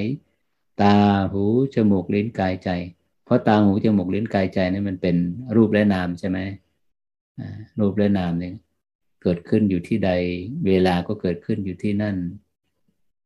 รูปและนามปรากฏอยู่ที่ใด การเกิดและดับก็อยู่ที่นั่น รูปและนามปรากฏอยู่ที่ใด ภาวะความไม่เที่ยง เป็นทุกข์เป็นอนัตตาก็อยู่ที่นั่น อย่างนี้ เมื่อใดที่มีรูปและนามปรากฏนั่นคือพื้นที่ของเวลาละเป็นกาละ เมื่อใดที่การรับรู้ของจิตที่ไม่เนื่องด้วยกาละ ไม่มีเวลานั่นก็คือ สภาวะการรับรู้ในระดับการเรียกว่า ตรัสรู้นิพพานนิพพาน ซึ่งสภาวะนิพพานเนี่ยจิตของผู้ปฏิบัติเนี่ยต้องได้สัมผัสได้ได้เข้าถึงต้องแจ่มแจ้งประจักษ์แจ้ง ในขณะที่เรายังมีชีวิตอยู่นะไม่ใช่ตายหลังจากตายไปแล้ว ไม่ใช่นะอันนี้จะเป็นประจักษ์พยานว่าในขณะที่เรามีชีวิตอยู่นี่แหละ ในขณะที่ตื่นอยู่นี่แหละเราจะได้เห็นจะไปไอจิตจะมีประสบการณ์นะมันมีมันมีการรับรู้อีกระดับหนึ่งนะ ที่มันไม่นับเนื่องด้วยเวลาเนี่ย เป็นการรับรู้ที่ไม่ผ่าน ทางตาหูจมูกลิ้นกายใจเนี่ย มันมีอยู่มันมีอยู่ และเราจะเข้าถึงสภาวะนั้นได้ ทุกคนสามารถเข้าไปถึงสภาวะนั้นได้ มันเป็นคุณสมบัติของมนุษย์ ทุกคนอะ่ะ ไม่ว่าเขาจะนับถือลัทธินิกายใด หญิงหรือชายทุกมนุษย์ทุกคนอะผู้มีผู้มีปัญญาเนี่ยนะสามารถที่จะเข้าถึงสภาวะนี้ได้นะสภาวะเนี้ยที่ที่เมื่อกี้ที่พระอาจารย์บอกว่า ที่ใดมีการเกิดและดับของรูปและนามนะที่นั่นก็มี การเกิดดับของรูปนามเนี่ยมันอิงเวลานะมันอิงที่มันเปลี่ยนแปลงอะมันการเปลี่ยนแปลงนี่ก็เรียกว่าอนิจจัง ทุกขังอนัตตานะทั้งอนิจจังทุกขังอนัตตาไม่ปรากฏแล้วในในในโลกุตละนะพุทธองค์ถึงตรัสใช้คำว่า เป็นที่ดับเสียซึ่งกองทุกข์ทั้งปวง อันนั้นหมายถึงว่า มันก็ดับเสียซึ่งภาวะความ เปลี่ยนแปลงด้วยนะ ก็คืออนิจจังทุกอนัตตามจะไม่ปรากฏอยู่ในโลกของโลกุตละ แต่แทนที่พุทธองค์จะตรัสว่า เป็นที่ดับสิ้นซึ่งภาวะความไม่เที่ยง เป็นที่ดับสิ้นซึ่งภาวะความมีตัวตน พระพุทธองค์จะไม่ตรัสอย่างนั้น พุทธองค์จะนิยามขมวดว่า เป็นที่ดับสิ้นซึ่งกองกองทุกทั้งปวงกองทุกทั้งปวง มันดับสิ้นได้อย่างไรนะกองทุกอะ รูปและนามมันดับไปนั่นเองนะ เวลามันดับไป เมื่อรูปและนามดับไป เวลาดับไป คุณสมบัติของของรูปและนามคือสภาวะการเปลี่ยนแปลงอนิจจัง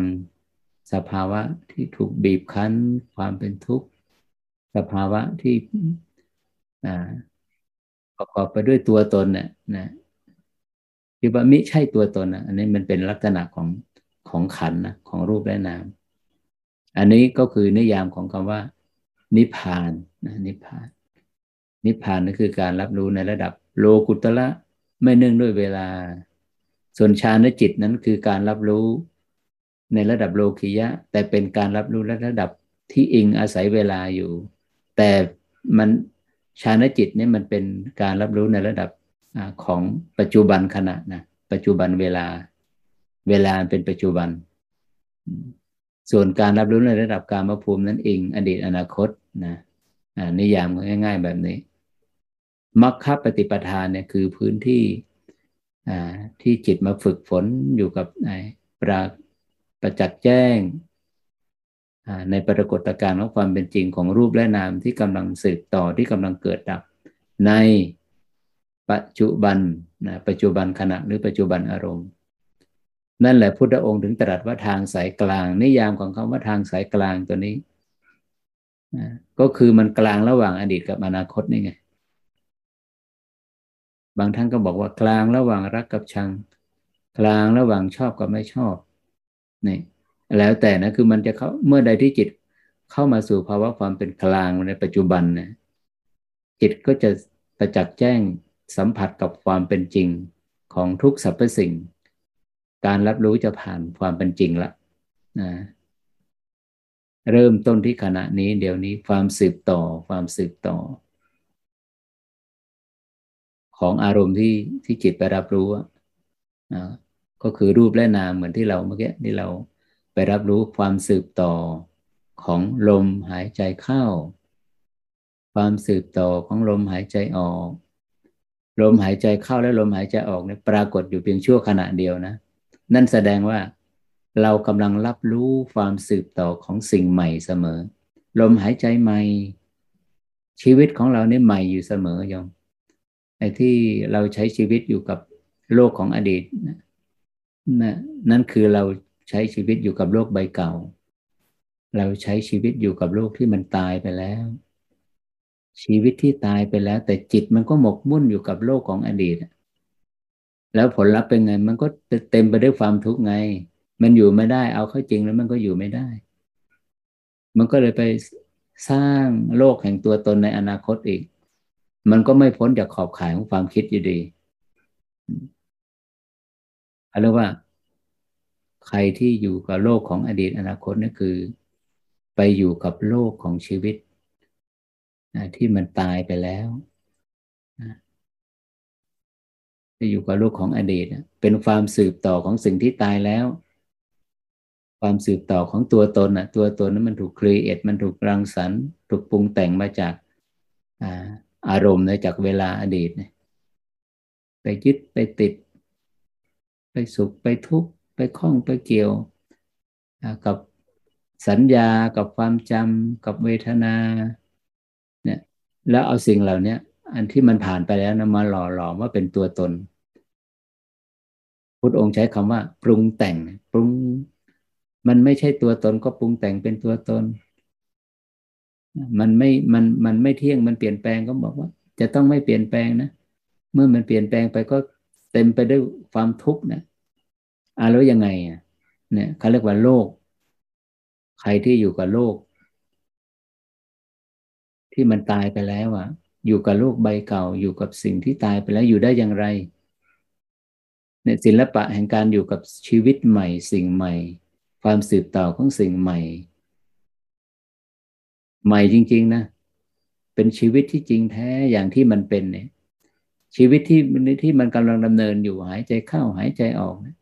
ความสืบต่อของสิ่งใหม่เนี่ย เราจะนิยามว่าเป็นใครไม่ได้นะ ไม่มีหญิงไม่มีชาย ไม่มีการวิพากษ์ตัดสินมันมีแต่ความสืบต่อของลมหายใจเข้าและออก นี่แหละเมื่อจิตมารับรู้กับภาวะความเป็นจริงในจิตจะเกิดกำลังขึ้นมา มันจะเคลื่อนจากการรับรู้ในระดับกามภูมิไปสู่รูปภูมิเมื่อกำลังของของจิตมีมากขึ้นมันก็จะเคลื่อนจากมิติของโลกิยะที่โลกที่ประกอบการรับรู้ที่เนื่องด้วยเวลาข้ามพ้นไปสู่ โลกุตละนะข้ามพ้นไปจากโลกิยะ คือข้ามไปสู่สภาวะที่ไม่มีเวลานั่นเองโดยว่าเราจะต้องอาศัยกำลังของมรรคตัวนี้นะกำลังของอารมณ์ปัจจุบันเนี่ยมรรคนี่มันจะเป็นสภาวะที่สืบเนื่องอยู่ในอิงอาศัยอยู่ในอารมณ์ปัจจุบัน แต่ปัจจุบันขณะ หรือว่ามรรคเนี่ยไม่ไม่ไม่ใช่เป้าหมายนะพุทธองค์นั้นตรัสว่ามรรค หรือว่าปัจจุบันขณะเนี่ย เป็นเพียงพาหะ เป็นเพียงเรือหรือแพที่นำไปไปสู่ฝั่งฝั่งก็คือพระนิพพานนะฝั่งโลกุตละ แต่ตัวเรือหรือแพไม่ใช่ฝั่งนะอย่าลืม เมื่อถึงจุดจุดหนึ่งมรรคนี่ก็ดับไปยมไม่มีความจำเป็นอีกแล้ว ประมาณนี้ อันนี้ก็ตอบคำถามให้สำหรับผู้ที่ได้ไลน์มาถาม ก็ตอบยาวไปหน่อยนะเรามีเวลา 20 นาที อันนี้ก็เปิดโอกาสให้ผู้ปฏิบัติถามได้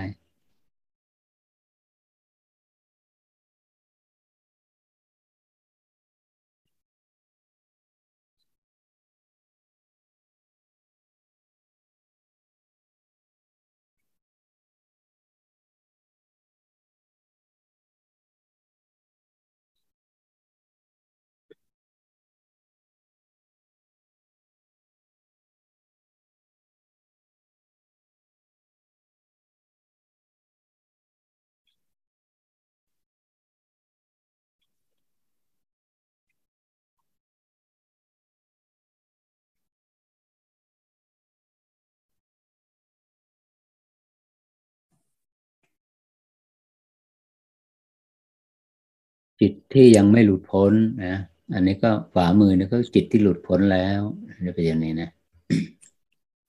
จิตที่ยังไม่หลุดพ้นนี่ก็คือว่ามันยังไม่หลุดพ้นจากโลกแห่งการปรุงแต่งนะมันมันก็คือโลกของตัวตน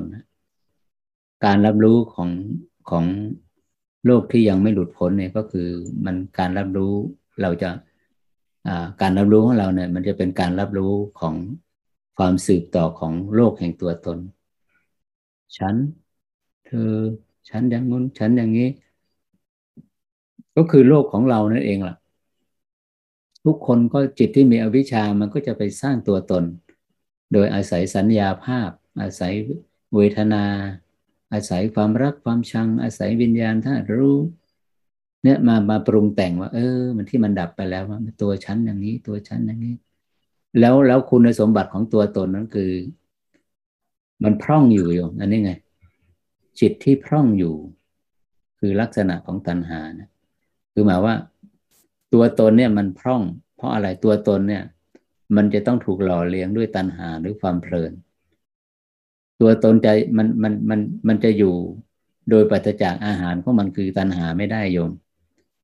มันจะตายไปทันทีเลย ถ้าไม่มีตัณหาเนี่ย เข้าไปเลี้ยง ภาวะความมีตัวมีตนนะนั่นคืออลักษณะของของจิตที่มีอวิชชาเนี่ย มันถึงจะแสวงหา เราเป็นนักแสวงหา ลืมตาขึ้นมาจากแสวงหา เด็กก็แสวงหาแบบนี้วัยการศึกษาก็แสวงหาแบบนี้ ใช้ชีวิตคู่ก็แสวงหาแบบนี้บ้านปลายชีวิตก็แสวงหาแบบนี้ มันเมื่อไหร่มันจะแสวงการแสวงหา มันจะได้ยุติตัวมันลงนะมันจะไม่ยุติโยม ตัวตราบใดที่ตัวตนยังมีอยู่เนี่ยตัวตัณหาเนี่ย มันก็จะถูกเลี้ยงอันนี้หลักของอาการปฏิบัติเนี่ย ก็คือว่าบนเส้นทางแห่งมรรคเนี่ยอ่ามันจะไม่มีการเติมเต็มให้กับภาวะตัวตนเนี่ยนะคือจะการแสวงหาในรูปรสกลิ่นเสียงสัมผัส การแสวงหาในความเพลินแม้กระทั่งความเพลินที่เกิดจากความสุข อันเกิดจากภายในเนี่ย ความสุขที่เกิดจากฌานเนี่ยก็จะไม่ถูกก็ไม่ก็จะไม่ถูกไออยู่ในขอบเขตของตัณหา เมื่อตัณหาเนี่ยไม่มีที่ตั้งไม่มีที่อิงอาศัยใช่ไหมน้อยลงเบาบางลง น้อยลงเบาบางลง เอาละ ต้นตอแห่งทุกทั้งปวง คือความรู้สึกว่ามีตัวตนเนี่ย มันจะลดลงลดลงลดลงจนกระทั่งว่าเข้าสู่สภาวะเนี่ย จิตที่หลุดพ้นเนี่ยก็คือเข้าสู่สภาวะนิพพานภาวะตัวตนถึงจะดับไปโยมดับขออนุญาตค่ะพระอาจารย์มีมีญาติธรรมอยากเรียนถามค่ะ ได้ได้เชิญค่ะพี่หมี อ่านมัสการค่ะพระอาจารย์ คือในในฌานจิตเนี่ยนะคะผู้ที่เข้าฌานหนึ่งสองสามสี่ถึงถึงอรูปฌานเนี่ยที่พระอาจารย์พูดเนี่ย มันก็จะมีความรู้สึกถึงความว่างสูญญตา แล้วเขาจะรู้ได้ยังไงว่าอันนี้คือเขาจะคิดว่าอันนี้คือนิพพานของเขาอะไม่ว่าจะระดับไหนก็ตาม แล้วจะจะเปลี่ยนจากอันนี้จะเป็น จะจะจะไปโลกุตระได้อย่างไรฮะเพราะมันก็ยังยังเป็นโลกียะอยู่ใช่ไหมคะและคำถามที่สองคือคำถามที่สองคือว่าคำว่านิพพานมีนิพพานเป็นอารมณ์เนี่ยมันเป็นยังไงคะอืม ก็อ่าตอบคำถามแรกก่อนเนาะค่ะ อันนี้คำว่าอยู่ในฌานนั้นมีแต่ความว่างนั่นนะ อันนี้มันมันเป็นมันเป็นองค์ความรู้ที่ของอัตถกถาที่มาที่หลังเนาะ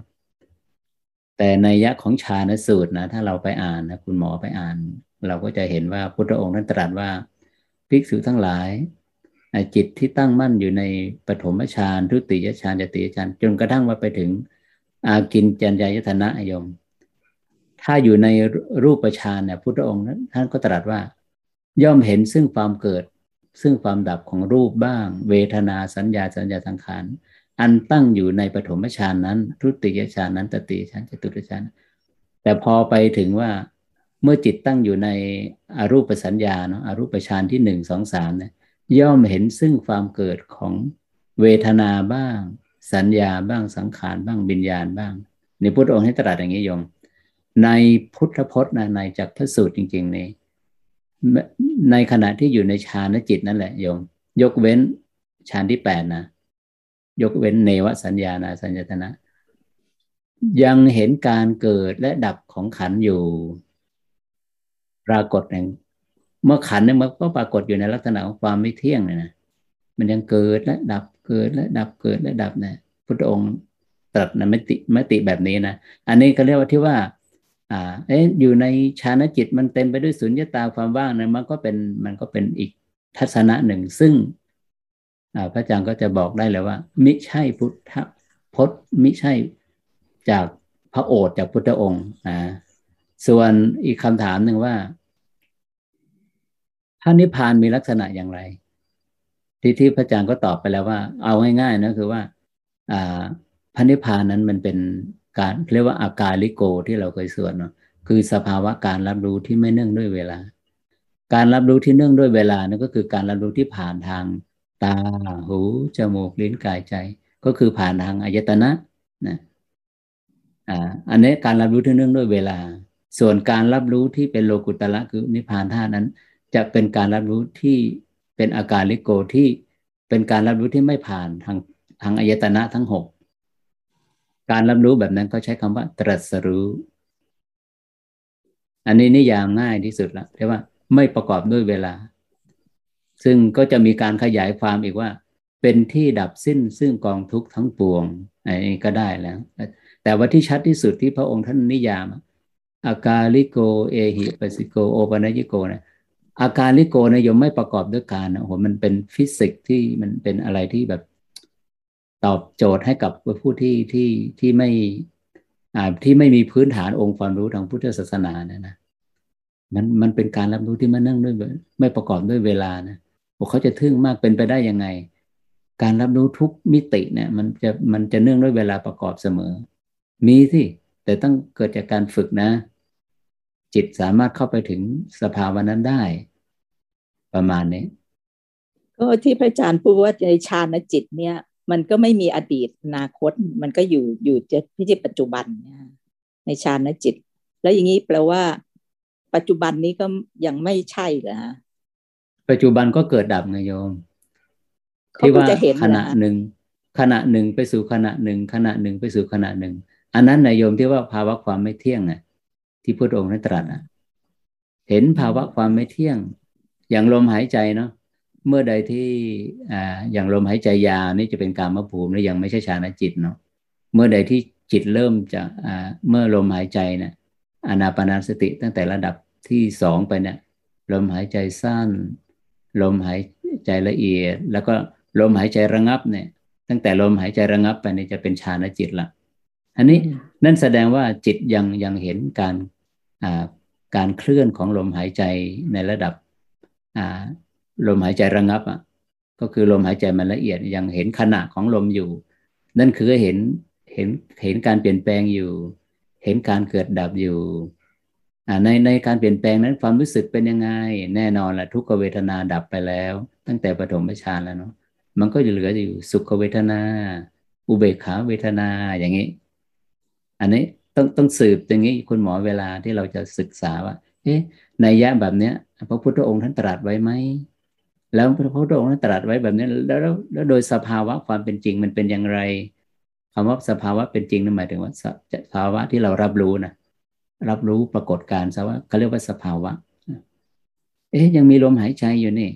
ถ้ายังมีลมหายใจก็ยังมีการเกิดดับของรูปอยู่นะสิถ้ามีการเกิดดับของรูปมันก็คือแสดงว่ามันยังมีภาวะความไม่เที่ยงอยู่ อันนี้ก็ชัดเจนแล้วจ้ะมาเนี่ยแต่ว่าพอพอลมหายใจ พอลมหายใจดับเนี่ยในฌานที่สี่เนี่ยคนจะอันนั้นจะจะเห็นการเกิดดับของพระองค์ท่านตรัสไงภิกษุทั้งหลายเมื่อจิตของเธอตั้งมั่นอยู่ในอาอารูปสัญญาที่หนึ่งนะอากาสาญัญจายนะ วิญญาณัญจายนะอากินญายตนะ ย่อมเห็นการเกิดดับของเวทนาบ้าง สัญญาบ้างสังขารวิญญาณมา อันนี้รูปไม่มีแล้วอย่างพระองค์จะไม่ตรัสถึงรูปละ นี่ชัดมากคุณหมอชัดมากเลย มันจะอิงเนาะคำสอนพระองค์ท่านนี่จะจะอิงกับทิศหลักทฤษฎีที่พระองค์ท่านตรัสสอนไว้ จะไม่หักล้างกัน ค่ะ แต่ครนี้ทำไมค่ะ แล้วทำไมในในในเอ่ออะไรฮะอาราดาบทวุฒกดาบทเนี่ยเขาก็ไปถึงสัญเนวสัญญานาสัญญาแล้วเขาก็ยังเขาก็ยังไม่สามารถจะเปลี่ยนมาเป็นตัดสรู้ได้ อ๋อ อ๋ออันนั้นอันนี้คำถามดีมากเลย นั้นเพราะว่าอะไรมักอันนั้นเขามีแต่ไอสมาธิแบบนั้นนะโยม สมาธินี่มีสองระดับเนาะสมาไอสมาธิเนี่ยรูปฌานรูปฌานเนี่ยมันมีสองสองสองนัยยะ คืออ่าเอกคตาจิตหรือว่าฌานจิตใด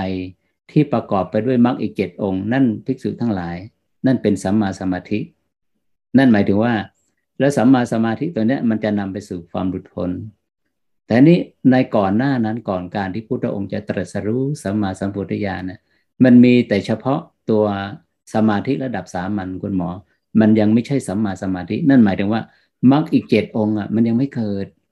วิปัสนาปัญญายาณมันยังไม่เกิดผู้ที่ไปไปประจักษ์แจ้งกับวิปัสนาด้วยด้วยด้วยกำลังของปัญญาตัวเองโดยไม่ไม่อิงอาศัยการบอกกล่าวจากผู้อื่นก็เรียกว่าพุทธะ เรียกว่าพุทธะนั่นหมายถึงว่าคำถามดีมากเลยที่ว่า เอ๊ะทำไมอาราลดาบท อุทกดาบท ทั้งทั้งที่สมาธิก็ถึงระดับที่แปดแล้วทำไมถึงไม่หลุดพ้น เพราะว่าขาดปัญญา เพราะว่าการที่จะเข้าไปสู่สภาวะนิพพานเนี่ยมันจะต้องอาศัยพละสองอย่างเนาะสมาธิพละ ปัญญาพละ เมื่อสมาธิพละและปัญญาพละมีกำลังระดับที่ระดับโพชฌงสม่ำเสมอกันนะ นั่นคือมรรคยานที่เรานิยามว่ามรรคยานจะปรากฏแล้ว ประมาณนี้จ้ะคือที่ถามเนี่ยก็คือว่าอยากจะได้ความ practical อะฮะว่าเพราะว่าเราเราปฏิบัติเนี่ยเราเข้าไปถึงรูปสัญญาแล้วเราจะนึกเลยไปว่าเราเนี่ยเข้าไปสู่สุญญตาเข้าไปสู่นั่นอย่างนี้อย่างนั้นอ๋อ no no no no ไม่ไม่ไม่ไม่ใช่ ไม่ไม่ต้องนึกเลยโยม ไม่ต้องนึกไม่ต้องนึก ไม่ต้องนึกต้องคิด สภาวะมันจะประจักษ์ของมันเอง ไม่ต้องเลย ไม่ต้องเลยโยม ความดำริความดำริโยม คุณหมออย่าลืมนะว่าความดำริใดที่อยู่ในขณะที่ของฌานจิตนะความดำริที่เนื่องด้วยกามไม่มีแล้วคุณหมอนิวรณ์ห้ามันดับไปแล้ว เราไม่ต้องไปใช้เจตจำนงในการนึกคิดเลยกระบวนการนั้นน่ะ ที่เราได้ยินได้ฟังมาเนี่ยเพราะอะไร ที่เราได้ยินได้ฟังมาว่า รูปไม่เที่ยง เวทนาไม่เที่ยงอะไรเนี่ย เราสั่งสมข้อมูลนี้ไว้แล้ว แต่เมื่อใดที่จิตเราเข้าถึงฌานจิตปุ๊บเนี่ยข้อไออุบายเรื่องปัญญาที่เราสั่งสมมามานานแล้วเนี่ยนะมากครั้งเนี่ย มันจะทำงานของมันเลย มันจะทำงานร่วมกับกำลังของจิตที่อยู่ในระดับฌานอืมโอเคไหมขอบคุณมากสาธุสาธุ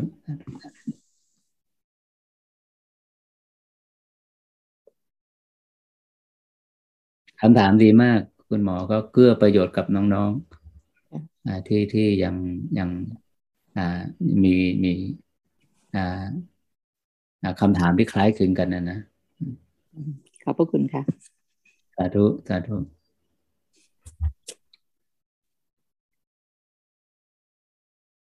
นี่ไงที่ที่คนที่อ่าสำหรับน้องที่ถามว่าพระนิพพานมีลักษณะอย่างไร เมื่อจิตรับรู้ถึง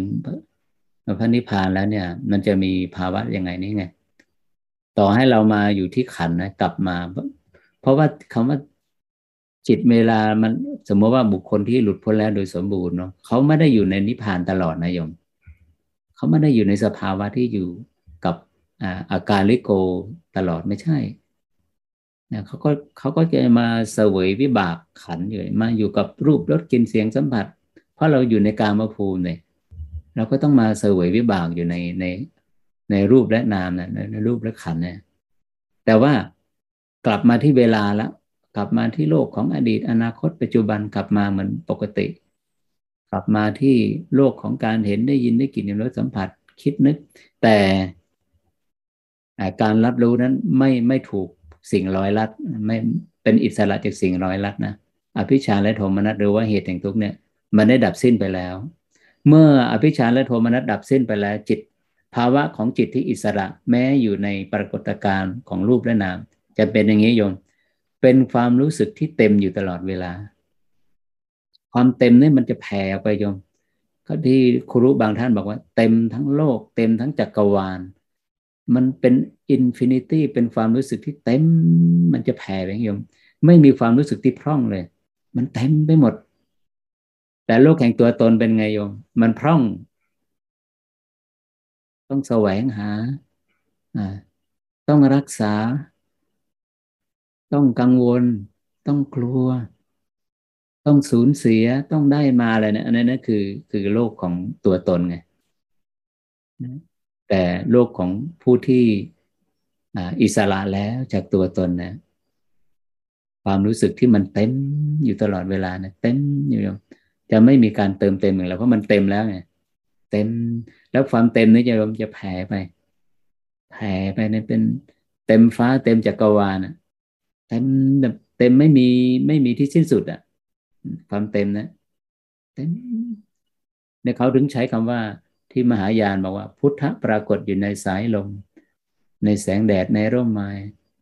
ทุกๆ ปรากฏการณ์แห่งการรับรู้จักไม่มีความรู้สึกที่พ่องเกิดขึ้นเลยนะจะเป็นอย่างนี้ แต่จิตที่มีตัวตนนั้นเป็นไงโยม พอได้ยิน เอ๊ะทำไมเป็นอย่างนี้ล่ะ พร่องอีกแล้วทำไมไม่เป็นแบบนั้นล่ะ เมื่อก่อนไม่ใช่แบบนี้นี่ อะไรแบบนี้นะคือคือความพร่องมันจะเกิดขึ้นทุก ๆ ปรากฏการณ์ที่จิตไปรับรู้อารมณ์นะประมาณนี้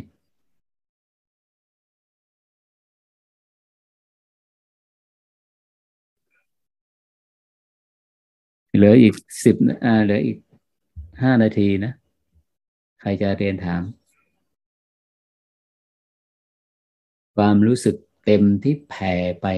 เต็มฟ้าเต็มจักรวาล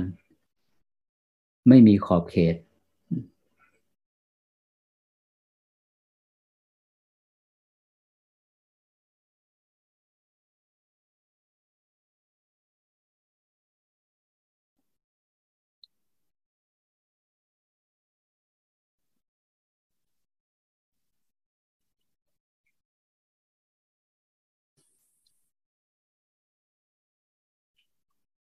อาจารย์ครับขอเรียนถามครับ ได้ได้ครับเมื่อกี้ที่พระอาจารย์พูดว่าความรู้สึกที่แผ่ไปเต็ม เต็มฟ้าเต็มจักรวาลนี่เป็นฌานจิตหรือเปล่าครับอ๋อไม่ใช่ไม่ใช่อันอ่ามันมันเต็มนี่มันมันมันมันมันไม่เนื่องด้วยเวลาเนาะเวลานี่มันมีขอบเขตของมันอยู่นะโยมฌานจิตเนี่ยก็นับเนื่องด้วยเวลาอยู่ครับ แต่แต่เขาใช้คำว่าอัปปนาแปลว่า หาประมาณไม่ได้ เขาเขาเทียบเคียงกับว่า อัปปนาแปลว่ายิ่ง คือยิ่งยิ่งยังไงอะ สุขอันยิ่งอ่าคือยิ่งกว่าที่ที่มนุษย์จะพึงได้อะแล้วอุตริมนุษยธรรมไงชาณจิตเป็นหนึ่งในนั้น ครับ และไอ้ความรู้สึกที่แผ่ไปเต็มฟ้าเต็มจักรวาลไม่ไม่เนื่องด้วยเวลาเลย ไม่ไม่ไม่ใช่ชาณจิต เป็นการ เป็นไม่ไม่ใช่ฌานจิตโยมโยมโยมอย่าลืมนะว่าอ่าการรับรู้ที่เต็มตลอดเวลา หากว่าจิตอยู่ในระดับ อยู่ในระดับเวลาเนี่ยนะความการรับรู้ทางรูป ทางแสงเสียงกลิ่นรสสัมผัสเนี่ยหากว่าการรับรู้นี่มันมันเต็มอยู่ตลอดเวลา มันเต็มต่อเนื่องไปสักพักหนึ่งเนี่ยอ่าจิตมันก็จะมาจิตมันก็จะเคลื่อนจากขอบของสันของเวลาเนาะเคลื่อนจาก ขอบของเวลาก็คือเคลื่อนเคลื่อนจากการมาสัญญามาสู่รูปสัญญา พอเมื่อใดที่จิตเคลื่อนมาถึงระดับรูปสัญญาที่สี่นะก็คือลมหายใจดับนะตอนนั้นนะโยมตอนนั้นนะจิตก็จะเห็นพอเสวยอยู่ในในฌานที่สี่ที่ลมหายใจมันดับ สภาวะที่ ที่ว่าลมหายใจดับเนี่ยอยู่สักพักหนึ่งอันนี้อันนี้ช่วงที่มันอยู่กับลมสภาวะลมหายใจดับหรือว่า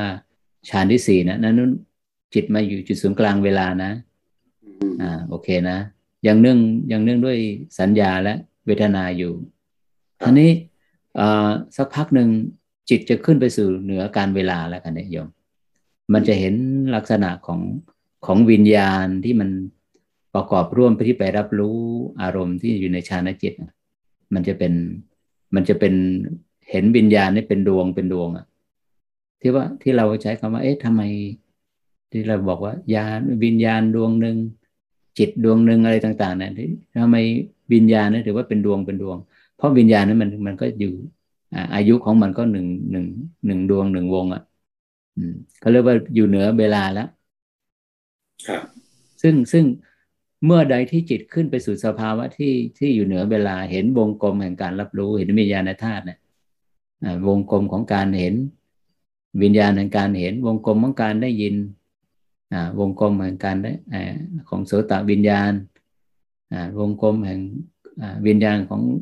การรับรู้ทางกลิ่นรสสัมผัสวงกลมของความคิดนึก แต่จริง ๆ แล้วในขณะนั้นเนี่ยความคิดนึก ในขณะที่วงกลมเกิดเนี่ย จิตอยู่เหนือการเวลาจะไม่มีความคิดนึกแต่พลังจากสมองเนี่ยนะฐานในความคิดมันยังมีอยู่ มันก็จะส่งคลื่นไปเป็นวงกลมนะระหว่างธรรมอารมณ์กับใจ แต่ว่าตอนนี้มันเป็นธรรมอารมณ์กับกึ่งกลางสมองนะกับการสมอง อันนี้ เอาละคันนี้ช่วงที่วงกลมจิตที่อยู่เหนือเวลา เห็นแต่วิญญาณเป็นวงเป็นวงอยู่นะขณะวงรอบหนึ่งรอบหนึ่งรอบหนึ่งรอบ อนนี้ไม่มีฌานไม่มีญาณแล้วโยม อยู่เหนือการเวลาแล้วฌานจิตไม่มีแล้วโยมไม่มีแล้ว มีแต่วงกลมเนี่ยนะทีนี้อ่าต่อไปก็ไปถึงสภาวะที่ว่าอ่าวงกลมวิญญาณนะดับสนิท ดับสิ้นสุดลง อันนั้นแหละ ไปสู่สภาวะ นิพพานจริงๆกันเนี่ยไม่มีปรากฏการณ์ของรูปและนามก่อนที่ว่า หมายถึงว่าจิตที่หลุดพ้นแล้วเนาะเขาก็เมื่อเขากลับมาสู่เสวยวิบากเขาก็จะอยู่ที่ขอบของเวลา จุดศูนย์กลางของเวลา เหนือการเวลาแล้วก็เป็นสภาวะอาการลิโก มันก็จะเป็นลูปอย่างเงี้ยโยมมันจะเป็นวัตจักร ไม่ใช่วัตจักร มันก็จะเป็น อ่าอ่าอ่าเป็นเป็นรูปแบบแบบนี้อะครับครับแบบนี้จนกระทั่งว่า อ่าปรินิพาน